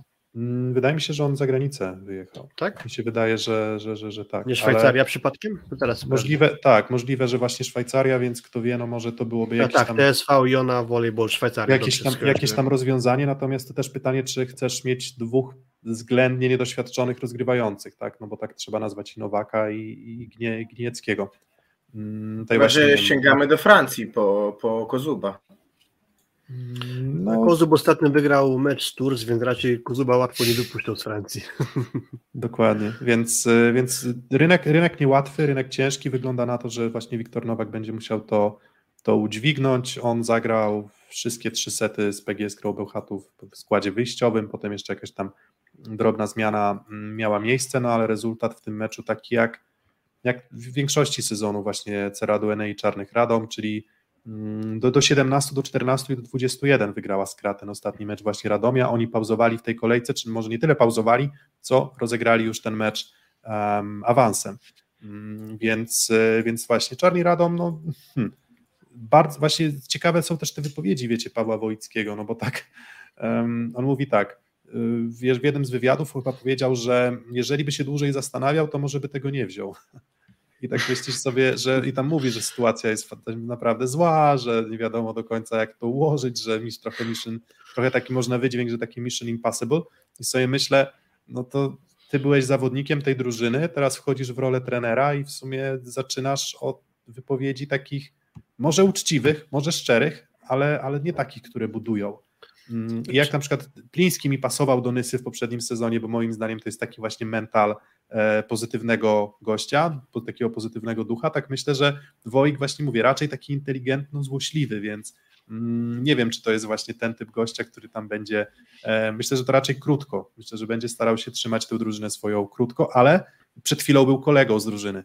No i jak ta hierarchia będzie wyglądać? To jest duże wyzwanie. No, czasem szczerością można dużo wygrać. A, a propos tej wypowiedzi, ja jej nie słyszałem osobiście, ale tak w skrócie takie gdzieś zdanie kojarzę, że szybko, zanim dotrze do nas, że to bez sensu. I właśnie a propos szybkości podejmowania decyzji. Też, no, przypomniało mi się, jak Michał Kędzierski opowiadał o transferze do Sory we Włoszech, gdzie ofertę dostał wieczorem i do rana musiał podjąć decyzję, czy wyjeżdża z Polski do Włoch. I się zdecydował. I akurat to na dobre wyszło. Natomiast dobra, żeby wyklaruję to, bo to pójdzie w świat, a, a, a chcę, chcę jakby zacytować dokładnie, że mm, gdybym nie wierzył, nie podjąłbym się tej misji. Przychodząc do czarnych, nie spodziewałem się, że zastanę tak dobrą atmosferę i tylu fajnych ludzi, którzy chcą ciężko pracować i znają się na swojej robocie. Wierzę w ten zespół, jestem przekonany, że tę rozsypaną układankę da się ułożyć i dlatego podjąłem się tego zadania. Niewiele miałem czasu do namysłu i może dobrze. i to jest właśnie do tego piłem, tak, więc żeby to nie brzmiało, no to nie jest tak, że Paweł Wojicki jakoś dojechał e, swoją drużynę w tych No właśnie, bo trochę to wyglądało, wiesz, teraz więc nie chcę, więc jakby chcę to, chcę to wyczyścić, tak? Więc mam nadzieję, że ludzie nie, nie wyłączą i tylko dosłuchają jeszcze to, to wszystko. Natomiast mimo wszystko, gdyby miał więcej czasu do namysłu, to wiecie, to może bym się nie podjął, bo niełatwo, od czegoś trzeba karierę trenerską zacząć. Bardzo rzadko masz okazję jest... rozpoczynać od drużyn stopu, ale Idzie to trochę będzie... drogą Rapińskiego. Trudno będzie tutaj coś ugrać. W sensie, wiecie, co inaczej. Dużo gorzej nie powinno być, to jest jedna sprawa, więc jakby nie będzie można powiedzieć, ale, mm, ale co wyciągnąć, jakby co, co, co zrobić więcej, co tak naprawdę ta drużyna może, może osiągnąć i jak może grać. Hmm, trudno mi powiedzieć. No, układanka personalna po prostu wygląda na dość hmm, herlawą i, i cudów z tego nie będzie, więc pierwszy wpis do CV w lidze będzie taki Wiesz, co najwyżej niezły. Co najwyżej niezły, okej, okay, no. Jeżeli, Wtrąciłem... jeżeli nie będzie gorzej. Mhm. Wtrąciłem przedtem, że Paweł Wójcki trochę idzie drogą Daniela Plińskiego, który też wchodził do Nysy jako trener trochę znikąd, czyli z małym doświadczeniem.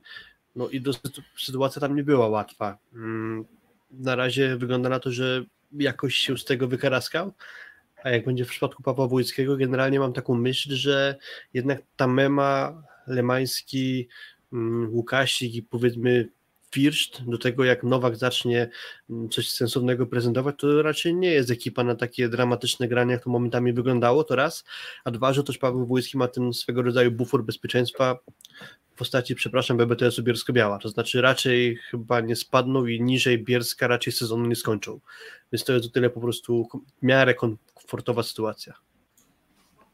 No i chyba takie zadanie właśnie przed Pawłem Wojickim stoi, tak? Czyli po pierwsze utrzymać się, jakby po prostu utrzymać się niezależnie jak, mm, a po drugie no poprawić grę chociaż trochę i może zbudować sobie Firszta, może zbudować sobie Nowaka, mm, bo to są właśnie dwie postaci, które cały czas jakby jeszcze wiekiem sugerują, że jest tam potencjał na, na, na poprawę, jest tam potencjał na dużo, dużo, mm, dużo lepszą e, grę. Um, jeszcze jeden mecz w tej kolejce, znaczy w zasadzie dwa jeszcze mecze. Um, Aseko Resowia Rzeszów, BBTS Bielsko-Biała. Oglądałeś Filip? Mm, tak, A, oglądałem. Oglądałem oczywiście, że oglądałem.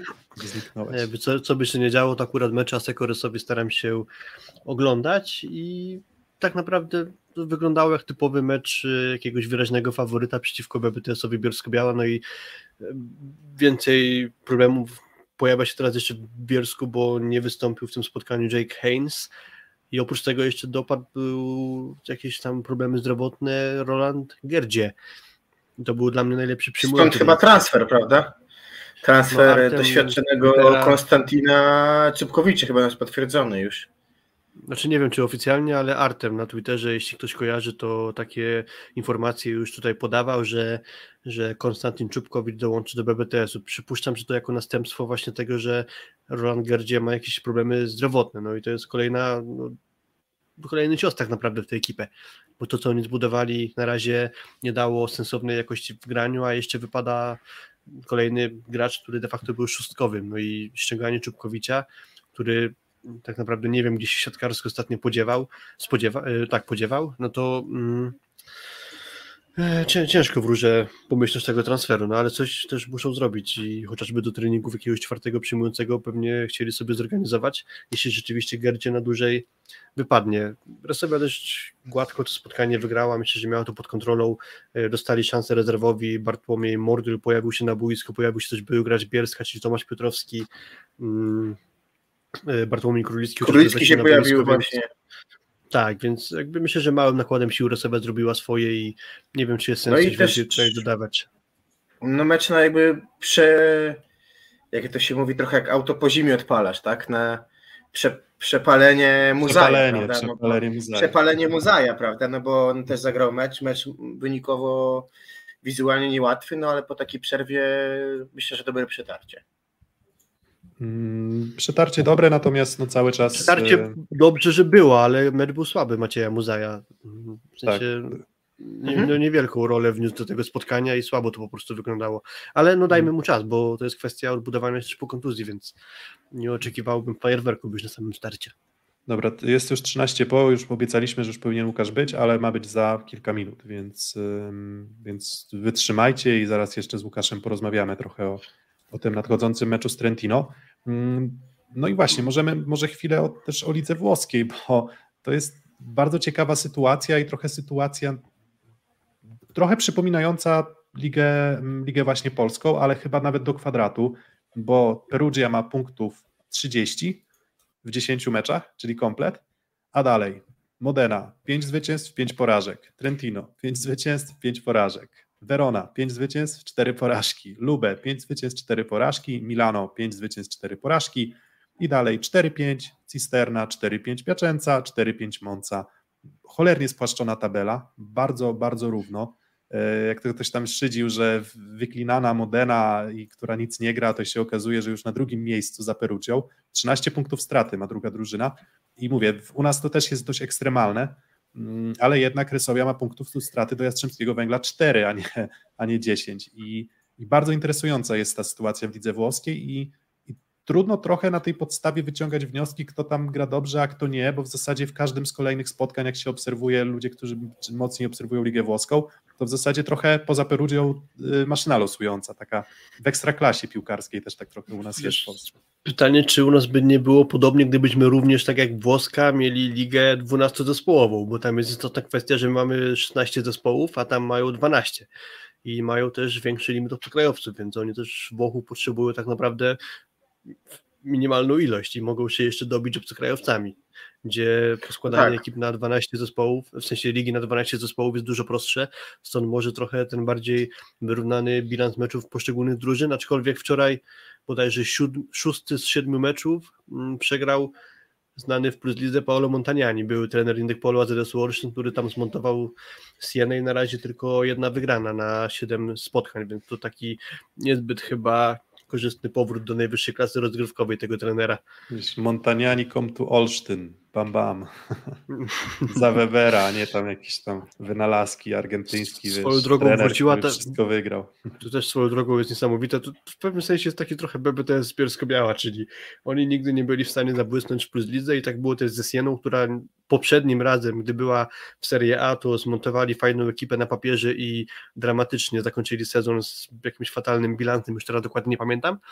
Teraz zaczął się kolejny sezon, awansowali, no i znowu zaczynają na razie od 1 na 7, więc obiecująco to nie wygląda. Mm, a samo właśnie Perugia. Um, obserwujecie mecze, w ogóle też pytanie do czatu, czy, czy, czy, czy mecze Semeniuka Leona i tam ekipy oglądacie, bo Mm, no jak na razie nie ma mocnych e, na drużynę Perugii, zupełnie. Tak. E, Semeniuk trochę schowany, trochę ukryty, ale no, robi swoje i wydaje mi się, że w każdym meczu jakimś tam pojedynczym elementem zawsze daje ogromną wartość. Natomiast mówię, no, drużyna gra na miarę tego, jak wszyscy oczekiwali, że będzie grać i, i może trochę nam czasem umyka też ta klasa Semeniuka w drużynie, która po prostu wygrywa wszystko od deski do deski. Ale wiesz, tak jest, jeżeli... Mhm. Jeżeli jest jedno zdanie, że Semeniuk, mhm. Semeniuk tylko jedno zdanie, że Semeniuk jest sporo też y, w rotacji z Płotnickim z Leonem, czyli Andrea Anastazji mocno miesza wyjściową szóstką i nie zawsze jest tak, że Semeniuk jest na boisku i też nie zawsze tak, że Leon jest na boisku, czyli tam sporo y, daje odpocząć poszczególnym graczom Anastazji. No ale właśnie inaczej niż w, w Polsce Andrea Anastazji, po pierwsze w garniturze, no, ale to wynika z wymogów jakby bez trenerów widzę włoskiej, ale bardzo, bardzo się zdziwię, jeżeli Perugia nie wygra wszystkiego, bo ona nie może nie wygrać wszystkiego. W sensie, no, jeżeli na ławce siedzi Ropret, e, jeżeli siedzi, e, jeżeli na ławce siedzi Sole albo Flavio, albo nawet Russo, to są kapitalni środkowi. Jeżeli wchodzi ci Herrera, jak nie domaga Rychlicki, trochę technicznie, to wejdzie ci Herrera i po prostu brutalną siłą dojdzie rywala. Jeżeli na ławce masz Płotnickiego, no to trochę o czym my mówimy, tak? Mm, no, wydaje mi się, że nie może nie wygrać tego Perugia, a druga rzecz jeszcze, myślę, że wraca wielki Leon po, po, po problemach zdrowotnych, bo widać jak on, ile on daje, jak jest zdrowy. Był odpoczynek wymuszony tym fatalnie wyglądającym urazem, ale nawet teraz jeszcze w porównaniu z kapitalnym Semeniukiem, jeżeli Leon ma często dużo lepsze liczby w ataku i obciążeniowo i tak dalej, to pokazuje jak mocna może być nasza reprezentacja z takim przyjęciem. I myślę, że my się powinniśmy cieszyć najbardziej z tego, że gotową linię przyjęcia dostanie na tablicy, na dostanie Nikola Grbić, który zresztą w Perudzi mieszka. Dobra, um, nie skłamaliśmy. Jest Łukasz Kaczmarek. Cześć Łukasz. E, fajnie, że w końcu udało się dołączyć. Cześć, witam. Mm, Witam Was serdecznie. Przepraszam za opóźnienie, ale obowiązki zawodowe, także no niestety nie dałem rady być wcześniej. Też wiadomo, we Włoszech wszystko później, prawda, jeżeli chodzi o godziny i tak dalej. No to raz, a dwa, że no jednak e, różnica na pewno też jest w podawaniu posiłków, bo w Polsce jest tak, że zazwyczaj jest to, e, jest to e, szwedzki stół, nakładamy sobie co chcemy i idzie to szybciej, a we Włoszech to wiadomo, że to idzie wszystko bardzo spokojnie, pomału, że musi się strawić, także sama kolacja to jest 40 minut, bo najpierw jedno danie, później drugie, później trzecie, także, także też gdzieś ten czas jest na pewno wydłużony. Później wyście- czwarte, piąte po prostu chcą, żebyście się nie wyspali przed jutrzejszym spotkaniem. Dokładnie, żebyście się obżarli, żebyście nie mieli siły atakować. E, myślę. Czasu jest dużo do, do 20.30, także spokojnie się wyśpimy. Mm, Jak tam hala? Udało się już poczuć halę? Też y, w ogóle, tren... żebym się nie pomylił, czy wygraliście z Trentino w Słowenii w finale, ale miałeś okazję w ogóle występować w tej konkretnej hali, Łukasz? Nie, pierwszy raz. Będzie to, to jest pierwszy raz dla mnie e, występ na tej hali. Graliśmy z Trento dwa razy, ale raz graliśmy w Lublianie, a raz graliśmy w Weronie, także, także pierwszy raz mieliśmy okazję e, trenować na ich hali, ale jest naprawdę bardzo przyjemna hala. Naprawdę kubatura tej hali jest bardzo fajna. A, także myślę, że tutaj jakoś e, nie będzie to dla nas wielki problem, żeby się do tej hali przyzwyczaić, bo naprawdę, naprawdę ona nie ma w sobie nic coś takiego specjalnego, żeby po prostu e, jakoś specjalnie się do niej przyzwyczajać.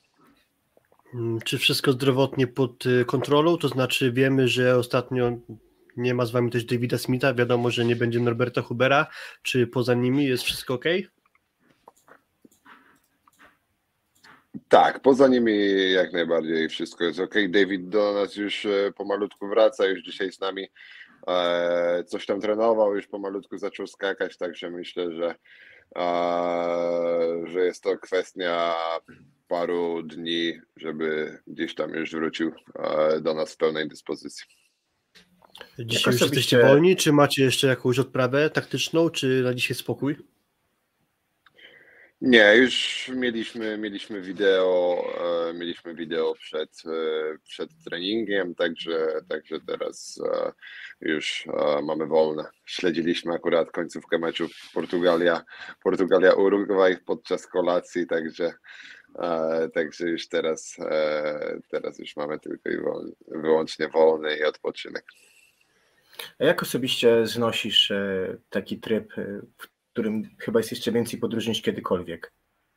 Jeżeli chodzi o właśnie organizm i to, że tego przemieszczania jest pewnie tyle samo co treningów, tak, albo nawet więcej. Zgadza się, no jest ciężko, nie ma co ukrywać, jest na pewno, na pewno nam bardzo ciężko. A myślę przede wszystkim też nam kadrowiczom, którzy praktycznie tego wolnego nie mamy. Praktycznie od dwóch lat będąc tutaj, e, e, będąc w Zaksie już któryś rok, ale, ale dwa lata wyglądają tak, że gramy od samego początku do samego końca, łącznie z finałami Ligi Mistrzów. Wracamy na kadrę po tygodniu czasu, gramy całą kadrę, kończymy kadrę, mamy parę dni wolnego i zaczynamy już, e, już sezon ligowy. Także jeszcze gdzieś tam w tym poprzednim sezonie było 14 drużyn, gdzieś tam troszeczkę, troszeczkę, e, co by nie mówić, to cztery mecze mniej były. W tym sezonie, no jeszcze akurat e, los nas tak podarował, że gdzieś tam tą pierwszą kolejkę mamy większość meczy na wyjeździe. Także na przykład nasz ostatnie, ostatni, ostatni tydzień to wyglądał tak, że my pojechaliśmy we wtorek do Lubina, w środę zagraliśmy w Lubinie, wróciliśmy z Lubina w czwartek, coś tam lekko zatrenowaliśmy i już w piątek ruszaliśmy do, na mecz do Bełchatowa.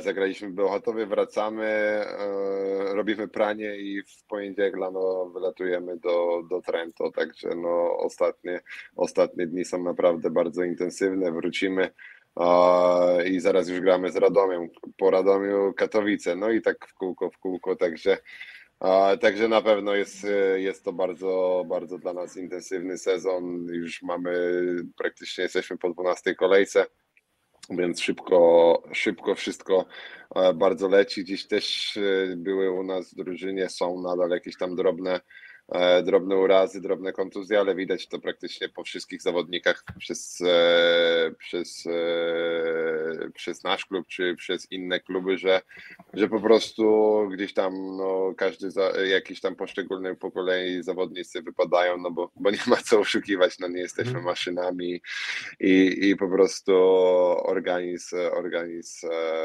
nie wydaje, żeby, żeby po prostu E, pracować e, w tak w sensie i regenerować się w tak krótkim odstępie czasu, także a ja szczerze mówiąc e, trzymam kciuki i wierzę mocno, że, że gdzieś tam te nasze prośby liga wysłucha i że w następnym sezonie gdzieś ten terminarz będzie troszeczkę łaskawszy dla nas. Chcia, Piotrek, zacząłeś coś mówić? Nie, się śmieję, że wiesz, w przyszłym sezonie może i skończycie wcześniej, ale za to wiecie, wtedy samo spotkań będziecie mieli upakowane, tylko że wiesz, miesiąc mniej, więc kto wie, czy nie będzie mm, jeszcze gorzej, bo znaczy tak się śmieję, ale generalnie kojarzę, że przecież mniej więcej takie są. No się tak, no plany, największy że... problem jest teraz tak. Mów, mów, y, mów, mów, Łukasz, sorry. Nie, chodzi o to, że jest na pewno turniej kwalifikacyjny do Igrzysk Olimpijskich, który odbędzie się w październiku i, i na dobrą sprawę ligę możemy gdzieś zacząć w drugiej połowie października. E, do tego sytuacja druga jest taka, że e, bodajże wymóg od FIVB jest tak, że w roku olimpijskim jakiekolwiek rozgrywki, czy to w Europie, czy to chyba generalnie e, na całym świecie, muszą się skończyć do końca kwietnia. Także no na pewno gdzieś tam wychodzi praktycznie miesiąc krócej grania i no przy tej intensywności, która jest teraz i że gramy praktycznie co dwa, co trzy dni, a jeśli skróc, skraca nam się o miesiąc czasu grania łącznie, bo zabieramy połowę października, zabieramy połowę maja, a, i jeśli zostanie 16 drużyn, no to to nie mam pojęcia. Będziemy grali widocznie trzy razy w tygodniu, także no to już na pewno jest e, decyzja prezesów, decyzja władz ligi, ale no tak jak mówię, no myślę, że, że, e, że super by było, gdyby znaleźli mhm. takie rozwiązanie po prostu, e, żeby troszeczkę tego wytchnienia było więcej. Mm, a co do, a co do samego wytchnienia, mm, czy to jest tak, że trochę mówi się o tym, że kadrowicze zazwyczaj mają problemy w okolicach, znaczy czy problemy, przeżywają jakiś tam delikatny regres formy, czy też samopoczucia fizycznego w okolicach mm, listopada. Potwierdzasz to? Nie mówię też, że chodzi konkretnie o ten sezon, ale czy to jest jakby obserwacja, z którą ty się zgadzasz, że faktycznie to trochę zaczyna brakować na pewnym etapie paliwa, które jeszcze udało się wypracować na kadrze? Wydaje mi się tak. Wydaje mi się, że to jest racja z tego powodu, że jak się kończy reprezentacja i tak jakby teraz my kończymy reprezentację i praktycznie po, po dwóch tygodniach zaczynamy rozgrywki ligowe, to jeszcze jest ta euforia, jeszcze jest ta, ta forma, która była przygotowana na te najważniejsze mecze, ona jeszcze jest i ona jest gdzieś tam przez miesiąc troszeczkę więcej, ale przez to też, że my nie mieliśmy czasu na to, żeby jakikolwiek trend zrobić e, okres przygotowawczy do sezonu i gramy z taką intensywnością co dwa, co trzy dni, no to po prostu no myślę, że to jest normalne, że, że tego paliwa brakuje i teraz po prostu e, jest potrzeba taka, że żeby gdzieś tam to paliwo z, z powrotem uzupełnić, dziś tego cięższego treningu też brakuje cięższej siłowni, żeby żeby mieć siłę na dalszą część e, sezonu, ale no nie ma miejsca i nie ma czasu na to, żeby, żeby ten mocniejszy trening e, zrobić, bo praktycznie no nie ma czasu nawet na trening, bo praktycznie ostatni tydzień to nas wyglądał tak, że, że my na praktycznie nie, nie trenowaliśmy praktycznie w ogóle szóstek, naszym treningiem to jest mecz i nasze szóstki to jest mecz, no bo nie da się, jak gdzieś tam gramy w Bełchatowie 5 setów, no to, to nie ma możliwości, żeby następnego dnia gdzieś tam jeszcze zatrenować.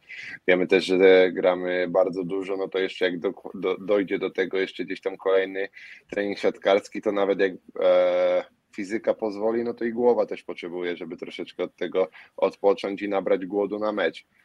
E, także, także myślę, że jeśli z tym stwierdzeniem, że gdzieś tam w listopadzie zazwyczaj kadrowicze łapią jakiś dołek, to, to patrząc na to, e, że, że po prostu już nie ma praktycznie czasu na to, żeby przed sezonem gdzieś tam troszeczkę mocniej zatrenować, to w tym, z tym stwierdzeniem się w 100% zgadzam i ja sam po sobie teraz to czuję. A przed A momentem widzisz, właśnie y, jeszcze... No Kuba? A widzisz różnicę w pracy z trenerem Pietrzakiem, bo rok temu go nie było na kadrze, z wami, teraz był z wami na kadrze. Czy widzisz jakąś różnicę też w jego podejściu do waszych organizmów i do, i do pracy nad przygotowaniem fizycznym i jakby też, no nie ma co ukrywać siłownią?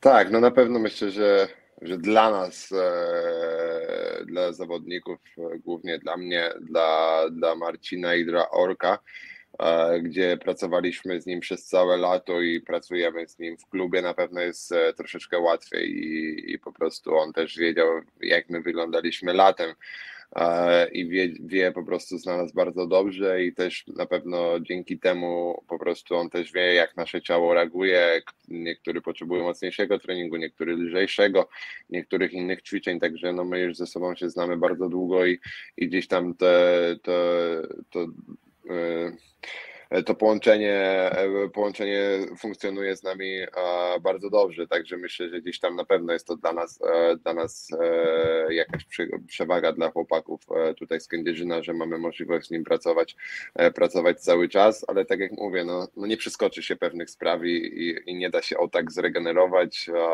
jak na to nie ma czasu. No tak, cudotwórców prawdopodobnie na świecie nie ma. E, dosłownie zanim dołączyłeś do nas, rozmawialiśmy o lidze włoskiej, tam między innymi padło, że tam mają 12 zespołów. No i teraz wobec tego mówisz o tym, ile macie grania i oczywiście to jest prawda i wyobraź sobie, że 8-12 grudnia, gdyby dało się to jakoś zrobić, jeszcze jechalibyście na klubowe Mistrzostwa Świata. I na przykład ta Liga Włoska ma tam Perugię i ma Trentino. Twojemu klubowi się nie udało tam wybrać. No, Perugia została... pojechała za nas, nie? Tak, Perugia pojechała właśnie no, za nas, czyli jakby Liga Włoska ma dwóch swoich przedstawicieli i zastanawiam mnie, jak ty osobiście jako spojrzenie na, swoje, na swoją karierę odbierasz to, że dwa razy z rzędu wygrałeś Ligę Mistrzów, a ani raz nie będziesz miał okazji, przynajmniej dotąd, nie miałeś okazji właśnie na taki turniej wyjechać. Owszem, on ma może nie najwyższą renomę, ale mimo wszystko to jest turniej o nazwie klubowym Mistrzostwa Świata. Jesteś dwukrotnym mistrzem Europy klubowym, a na klubowym Mistrzostwa Świata nie pojedziesz. E, czy ty wobec tego czujesz jakieś takie osobiste rozczarowanie, że ktoś ci jakiejś szansy nie dał? Zgadza się. Myślę, że, że na pewno to jest ostatnie, ostatnie trofeum w klubowej siatkówce, którego, którego w swoim CV nie mam i na pewno, na pewno na pewno moim marzeniem byłoby je zdobyć, a na pewno tam pojechać. I wiemy dobrze, że po prostu e, jak i w poprzednim sezonie, tak i w tym sezonie no byłoby to nie lada żeby to wszystko pogodzić i nie wiem, czy to było w ogóle możliwe, żeby to zrobić, bo, bo patrząc na to, że gramy co trzy dni i wypadlibyśmy na tydzień, musielibyśmy polecieć do Brazylii, zmienić e, strefę czasu i tak dalej, więc no byśmy byli na pewno, że tak powiem, rozwaleni, bo wiem, jak dobrze było rok temu, jak dwa razy pojechaliśmy do Nowosybirska i teraz e, zmiana, zmiana czasowa, zmiana temperatury i tak dalej dała nam na pewno w kość. Rok temu e, nie mogliśmy polecieć też ze względu na to, że gdzieś tam raz, że akurat w, tym, w tamtym czasie graliśmy mecz w Nowosybirsku i polecieć z Nowosybirska do Brazylii, no to myślę, że byłoby to naprawdę nie lada wyzwanie. E, druga sprawa była taka, że w Brazylii był, no generalnie panował COVID mm, był, e, był gorzej traktowany niż jest teraz traktowany i było tak, że jeśli byśmy ktokolwiek wyszedł pozytywnie, e, test pozytywny w Brazylii, to zostaje na dwa tygodnie w Brazylii na kwarantannie. Także no też było to du bardzo duże ryzyko, bo, bo po prostu jeśli któryś z zawodników by, by wyłapał pozytywny test, to musiałby zostać w Brazylii na dwa tygodnie. Więc stąd decyzja była taka, że po prostu a, dla bezpieczeństwa nie lecimy tam. Jeśli chodzi o ten sezon, no to tak jak mówię, wiele, wiele powodów się na to złożyło, że, że nie możemy tam e, pojechać. Także na pewno, na pewno e, ambicje, ambicje moje, jak i innych chłopaków tutaj, którzy są w Kędzierzynie, e, na pewno chciałyby na, e, na taki turniej pojechać, na pewno chciałyby dopisać do swojego CV jakiekolwiek osiągnięcie na klubowych mistrzostwach świata. Na pewno marzeniem było osiągnąć to klubowe mistrzostwa świata, ale, ale zdobyć jakikolwiek medal ale tak jak mówię, no niestety z powodu, z powodu e, wielu sytuacji, które, które mają miejsce w tym sezonie, no po prostu no, nie było to możliwe, żeby na te klubowe Mistrzostwa Świata pojechać. Mm, to wiesz, to w zasadzie pozostaje wam wygrać dwa razy z Trentino, no bo jak tam Trentino by jakiś dobry wynik zrobiło na klubowych mistrzostwach świata, to przynajmniej wiesz, będziecie mogli poprawić sobie humor, myśląc, że wiesz, że jesteście e, ciutkę wyżej. Tak się zastanawiam, a czy jakby biorąc pod uwagę, że no filarami e, zespołu jest Alessandro Micheletto i Daniele Lavia, którzy no jednak trochę, trochę nam popsuli humory w finale Mistrzostw Świata i wam na pewno też, to macie jakiś taki element osobistej chęci odgryzienia się, właśnie ty, Olek, e, Marcin? Myślę, że na pewno, na pewno gdzieś tam po części chcielibyśmy się zrewanżować za ten finał. Eee, ale no to tak samo myślę, oni mieli chęć nam się zrewanżować w finale Mistrzostw Świata za finał Ligi Mistrzów e, z poprzedniego, z poprzedniego Oni roku. nawet to mówili w wywiadach po włosku mocno, no, wiesz? Dla nas to jest... No, tak, dla nas, dla nas to jest niesamowite wyróżnienie, że, że możemy między sobą rywalizować na takim poziomie jak finał Ligi Mistrzów i finał Mistrzostw Świata, bo myślę, że, że takich rywalizacji to sobie każdy, każdy, każdy siatkarz życzy. E, także no wiemy, że, że praktycznie ta drużyna od poprzedniego sezonu nie zmieniła się w ogóle, że, że praktycznie to jest, ta, to, jest ta sama, to jest ta sama drużyna. E, odszedł od nich e, Libero, zastąpili młodym, fenomenalnym Włochem, który, który naprawdę mimo tego, że jest bardzo młody, gra, gra świetną siatkówkę. E, więc będzie to dla nas e, na pewno nie lada, nie lada wyczyn e, podjąć tutaj Trento, ale będzie to dla nas też na pewno, na pewno świetny, świetny sprawdzian, żeby zmierzyć się z tą europejską czołówką i zobaczyć na co nas stać w tym sezonie. Czyli też istotna zmiana w Trento względem ich gry w poprzednim sezonie jest taka, że na pozycji atakującego jest ustawiany Kazijski, a w zeszłym sezonie był Daniele Lawija jako ten zawodnik ustawiony po przekątnie z, z Bertolim. E, mieliście, powiedziałeś, już odprawę taktyczną. Tak, ale oni generalnie, generalnie mieszali też, mieszali oni generalnie w poprzednim sezonie też nie było tak, że stricte nominalnie zawsze Lawija grał na prawym, bo oni też tam nieraz Matej się przesuwał na prawe, nieraz i oni tam e, naprawdę e, mieszali z tym. W tym sezonie już jest tak, że Matej jest nominalnym atakującym i Matej już gra, gra zawsze gra, gra zawsze praktycznie jako atakujący, także odprawę mieliśmy, dzisiaj oglądaliśmy E, oglądaliśmy kierunki ataków praktycznie każdego, każdego zawodnika. E, jutro na odprawie będziemy gdzieś tam się skupiać na, e, na, na ich gdzieś tam rozgrywaczu i na tym, na tym jak, oni, jak oni zagrywają i gdzieś tam w jakie strefy my mamy zagrywać. E, w takim razie moje takie kolejne pytanie, bo mówisz o tym, jak wy się jako zespół przygotowujecie. Ty masz jakiś swój indywidualny tryb przygotowywania się, że patrzysz na grę poszczególnych zawodników na poszczególnych pozycjach u rywala, czy raczej bazujesz po prostu na tym, co dostarczy sztab i ufasz temu, że to, co ci dostarczy sztab, to jest po prostu wystarczająca wiedza dla ciebie?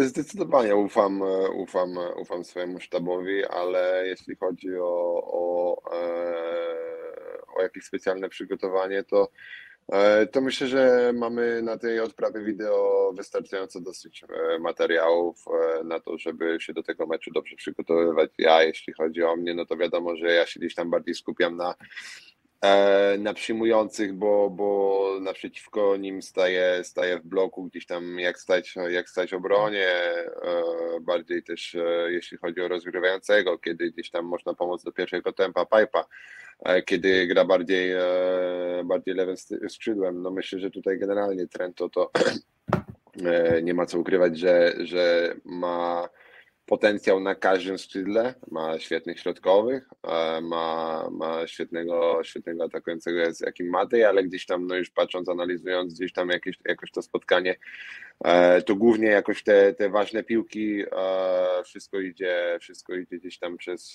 przez tą pozycję czwartą, czyli przez Lawiję i przez Micaletto, także, także po prostu nie ma aż tak jakby, chociaż nie wiem, dla porównania, dla przykładu mecz, który zagraliśmy parę dni temu, gdzie tam naprawdę trzeba było stać na środku siatki i pomagać, bo wszystko szło do Bieńka.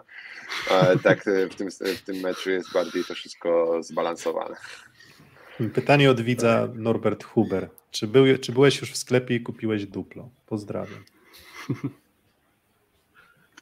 E, byłem, byłem, kupiłem, tutaj mogę, mogę oficjalnie, oficjalnie pokazać, żeby wszyscy widzieli, także Norbisz przywiozę Ci e, do, do Kędzierzy na duplo, będziesz mógł swoje ulubione słodycze spożywać. Mm, wasz, A, waszym argumentem, dobra Kuba, teraz twoje kolej. Nie, y, mówiłeś o zmianie w Trento odnośnie Libero. U was też tak naprawdę jedna zmiana w składzie, ale ona pewnie trochę zmienia. I chciałem podpytać o to, że pamiętam y, jeszcze za Bena ten sezon Ligi Mistrzów, gdzie przeliczyliśmy to, że chyba idealną ilość piłek dostałeś ty, Semen i Olek w fazie pucharowej Ligi Mistrzów. Dokładnie tę samą liczbę. A teraz bez, bez, bez Kamila. Trochę musiała się zmienić dystrybucja Marcina. I teraz na ile to dla Was jest, było dla Ciebie na początku sezonu wyzwanie, bo pamiętam rok temu, kiedy po przyjściu Marcina, początkiem w działaniu Kretu dużo graliście bardzo do siebie, w sensie początek sezonu miałeś najwięcej piłek, teraz trochę to się zrównało. I teraz na ile trudne jest z Waszej perspektywy nauczenie się innej dystrybucji?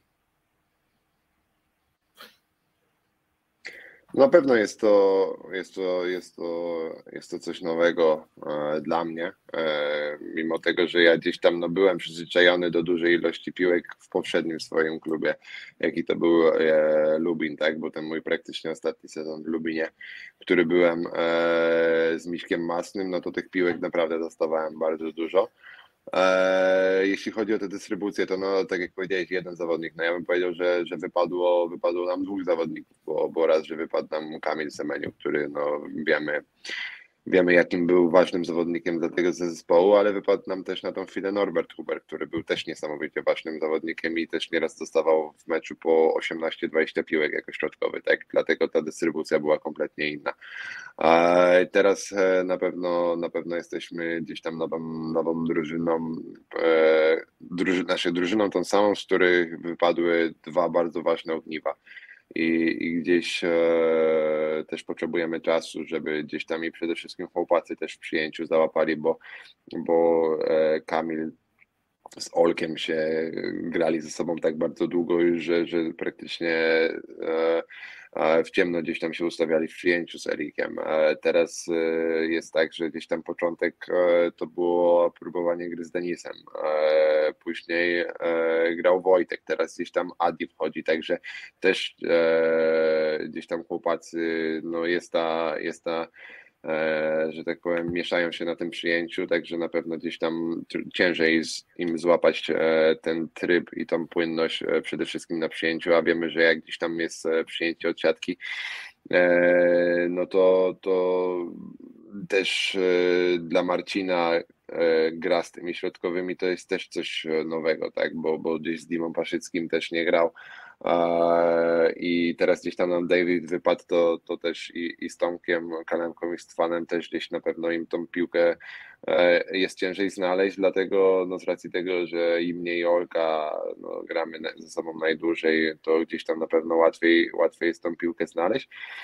E, ale na pewno nie jest to łatwe i o, ja jestem atakujący, także jestem, no, jestem od, od rozwiązywania gdzieś tych właśnie trudnych piłek, tych trudnych zadań. E, ale na pewno gdzieś tam przy tej takiej intensywności grania, jaką my mamy i że gramy co chwilę, że podróżujemy, że nie mamy czasu na trening i tak dalej, e, to, to jeśli ta ilość ataków jest e, większa, no to wiadomo, że obciążenie jest większe. Ale tak jak mówię, no wszystko jest na dobrej, na dobrej drodze do tego, żeby żeby zaraz do, do zdrowia wrócił David, zaraz wróci do zdrowia również, e, również Norbi, także, także myślę, że gdzieś ta dystrybucja się z powrotem e, wyrówna, bo to też była na pewno nasza duża przewaga, e, jeśli chodzi o granie przeciwko e, innym, e, innym klubom, no bo, bo gdzieś nie było stricte tak, że nie wiem, musimy cały czas podwójnym blokiem iść do Kaczmarka czy do Śliwki, bo mieliśmy praktycznie, ta dystrybucja była tak równa, że jeden mecz grał ten więcej, drugi ten, trzeci ten i, i, i na pewno było to łatwiejsze. Teraz jest, jest, jest to troszeczkę inaczej, ale tak jak mówię, no myślę, że gdzieś tam troszeczkę też czasu potrzeba, żeby wszyscy wrócili, wrócili do stuprocentowego zdrowia, także wtedy też nam będzie troszeczkę łatwiej. Mm, wiesz co, tak słucham i generalnie waszym atutem, nawet jeżeli nie skończycie mm, ataków pierwszej akcji, jest właśnie praca blokiem, czy też nawet jak skończycie, to czasem też łatwiej wam zdobywać e, punkty. Mm, tak było w zeszłym roku, tak było też e, w tym roku. Czy to jest element, na który na przykład Tłomas Samelwuo mm, zwraca jakąś specjalną uwagę na treningu, żeby właśnie to był wasz atut? Czy e, właśnie z czego, z czego wynika tak naprawdę też specyfika? Oczywiście blok punktowy to jest tylko jedna miara i to raczej niewielka, ale wy po prostu systemowo fantastycznie graliście w zasadzie od, od trenera Grbicza. Mm, rok w rok gracie fantastycznie w relacji blok-obrona. Co jest tajemnicą akurat tak dobrej postawy w tym elemencie? Myślę, że jeśli mam być szczery, to, to nie są to jakieś e, elementy, których da się nauczyć jakoś wybitnie. Bo jeśli chodzi i czy to o grę w obronie, czy o grę w bloku, to po prostu to musisz czuć i to musisz mieć. I myślę, że u nas jest ten system o tyle świetny, że mamy zawodników, którzy, którzy bardzo dobrze blokują, bardzo dobrze bronią i myślę, że bardzo ważnym elementem w, naszych, e, w naszej grze, która już e, opiera się na tym systemie od, od paru sezonów, jest to, że e, gdzieś ci blokujący, przede wszystkim ci skrzydło, skrzydłowi, a nie latają przysłowiowo e, na skrzydłach, że, że każdy z nas gdzieś tam trzyma tą pozycję i każdy z nas gdzieś tam nawet zostawi dziurę i tak dalej, bo dzięki temu też jest łatwiej bronić, a, a jeśli gdzieś tam zawodnik na skrzydłach szuka szuka gdzieś tam rzucając rękoma i tak dalej, to też i zawodnikowi w obronie jest dużo ciężej się ustawić i, i to obronić. Także gdzieś ten system mamy, który, e, który, który bardzo fajnie funkcjonuje e, od paru sezonów i myślę, że, że jest to na pewno to, że, że w bloku skaczemy bardzo mądrze, a dzięki temu, że w bloku skaczemy bardzo mądrze, też łatwiej jest ustawić się w obronie i każdy wie, gdzie w tej obronie ma stać. A jeśli chodzi, tak jak mówię, o, o ten blok czy obronę, to, no to wiadomo, że trenujemy to, wiadomo, że, e, że gdzieś tam są te powtórzenia. Myślę, że w tym sezonie na pewno mniej, bo nie ma niestety na to czasu. E, ale generalnie, no jeśli chodzi głównie o obronę, bo blok myślę, że jeszcze gdzieś tam można można poprawić, ale obronę to po prostu, no albo musisz to, albo czujesz tą piłkę i, i bronisz, albo, albo po prostu, po prostu tego nie czujesz i nie bronisz. E, charakterystyką Zaksu od paru lat jest to, że dość często się zmienia trener, to znaczy e, był chociażby mm, trener De Giorgi, później, później Gardini, e, Grbić, Kretu, teraz jest Samuel Wuo, ale właśnie ta charakterystyka, czyli dobrej gry blog obrona się nie zmienia. I w takim razie pytanie, czy to jest tak, że przychodzi nowy trener i rozma rozmawia z wami, że jak to wyglądało, czy proponujecie coś zmienić, czy chcecie, żebym ja was jakoś pokierował, czy raczej e, chcecie, żebyście po prostu kontynuowali to, co było? I powiedzcie mi, jak było i tak będziemy robić. Jakby w sensie, czy wy uczycie swojego systemu grania nowego trenera, czy nowy trener wchodzi i ustawia was po swojemu?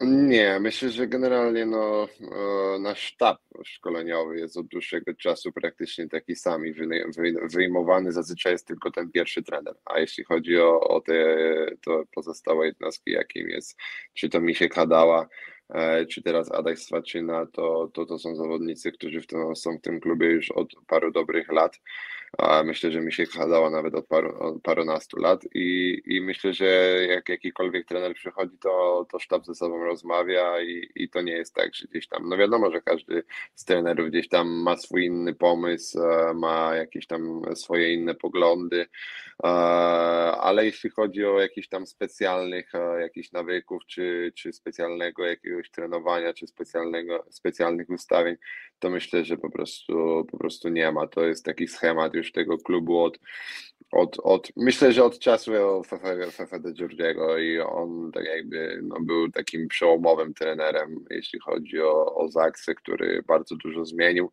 e, który, który ten system, ten blok obrona naprawdę wpoił e, i, i od tego, od tego momentu e, ten system blok obrona tak funkcjonuje. No i myślę, że to też jest, e, będąc szczerym, e, bardzo inteligentne i bardzo mądre dobieranie składu przez e, naszego obecnego prezesa Polskiego Związku Piłki Siatkowej, czyli pana Sebastiana. Mm, dobra, to już chyba powolutku będziemy zmierzać do finiszu. Mm, jutro z Trentino mm, mecz istotny, bo fajnie byłoby pewnie wygrać grupę i ominąć dodatkowych tam dwóch spotkań w tej takiej fazie barażowej. Myślę, że, że drugie miejsce to jest w ogóle może nie tyle pewne, bo to byłoby lekceważące dla innych drużyn, ale, mm, ale na pewno bardzo, bardzo w waszym zasięgu. Natomiast o te pierwsze właśnie z Trentino mm, walka. Um, stawiacie sobie jakiś tam wewnętrzny cel, żeby na przykład chociaż tiebreak albo nie wiem, czy, czy zawsze o zwycięstwo pełna pula? Nie, myślę, że zawsze gramy o zwycięstwo, także no tak jak powiedziałem, zdajemy sobie sprawę, że na pewno nie jesteśmy faworytami tego spotkania, także nie ciąży na nas e, jakaś e, dodatkowa presja. Przyjechaliśmy tutaj, żeby zagrać fajną siatkówkę. Ja w Trentino jestem pierwszy raz, ale robi to, to miasto na mnie niesamowite wrażenie. Jest tutaj naprawdę pięknie, a piękna hala. Myślę, że warunki do, do grania tutaj są e, idealne, także My postaramy się, postaramy jutro sprawić jakąś e, miłą niespodziankę i w starciach z Trentino dalej zostać niepokonanym. E, uparcie na czacie pojawiają się pytania typu zapytajcie o Chiny, czyli w takim razie wypada nam zapytać. E, pojawiają się tematy jakichś tam powrotów zawodników po zakończeniu Ligi Chińskiej do Europy. Coś Ci wiadomo na ten temat, że ktoś ma z Ligi Chińskiej do Plus Ligi przywędrować? Nie mam zielonego pojęcia, jeśli chodzi o, o jakiekolwiek o, tego typu ruchy. Także myślę, że to już musiałoby zostać e, skierowane do, e, do naszych władz, jeśli chodzi o jakiekolwiek tutaj e, decyzje w sprawie, w sprawie jakichkolwiek transferów z Ligi Chińskiej do naszego klubu. Okej. Okay. No dobra, no to jeszcze pytania na czacie, tak się zastanawiam. Jeszcze dużo ciśnienia jest, kiedy pojawisz się na kanale u Erika Szodziego i czy dasz się namówić do końca sezonu? Nie dostałem jeszcze żadnego zaproszenia od niego, także, także dopóki nie dostanę, to na pewno się nie pojawi. Dokładnie, więc, więc, macie, więc macie odpowiedź. To czasem tak jest, że właśnie my zaprosiliśmy i Łukasz jest, a Erika nie ma właśnie dlatego, że zaproszenia nie dostał. A Dobra, z, mojej, z mojego punktu widzenia ostatnie pytanie już e, w środę mecz Polska-Argentyna w piłkę nożną, emocje mundialowe, jaki wynik typujesz? E, jaki ty, wynik typuję? 0-0. E, Oglądałeś wcześniejsze mecze? Bo ten mecz z, z Crow graliście w momencie Polska-Arabia Saudyjska. No, Miałeś okazję obejrzeć z odtworzenia? Z Meksykiem, czy... z Meks tak, z, Mek z Meksykiem z Meksykiem oglądaliśmy, bo akurat byliśmy przed, e, przed treningiem w Lubinie i mieliśmy możliwość obejrzeć. Jeśli chodzi o mecz z Arabią, to nie widziałem ani minuty z tego powodu, że o 14.45 graliśmy, także jak mecz o 14 zaczynał, to my zaczynaliśmy rozgrzewkę, ale, ale obejrzeliśmy później, jak wracaliśmy w autokarze, skrót tego spotkania, także no na pewno dużo, dużo straciliśmy, dużo emocji straciliśmy, jeśli chodzi o to spotkanie, ale plus jest taki, że mecz z Argentyną jest w środę o 20, my w środę mamy, wracamy z Trento i mamy wieczor, wieczór wolny, także będzie można spokojnie obejrzeć i miejmy nadzieję delektować awansem Polaków do kolejnej rundy. W środę będzie laga na lewego, jutro będzie laga na kaczmarka.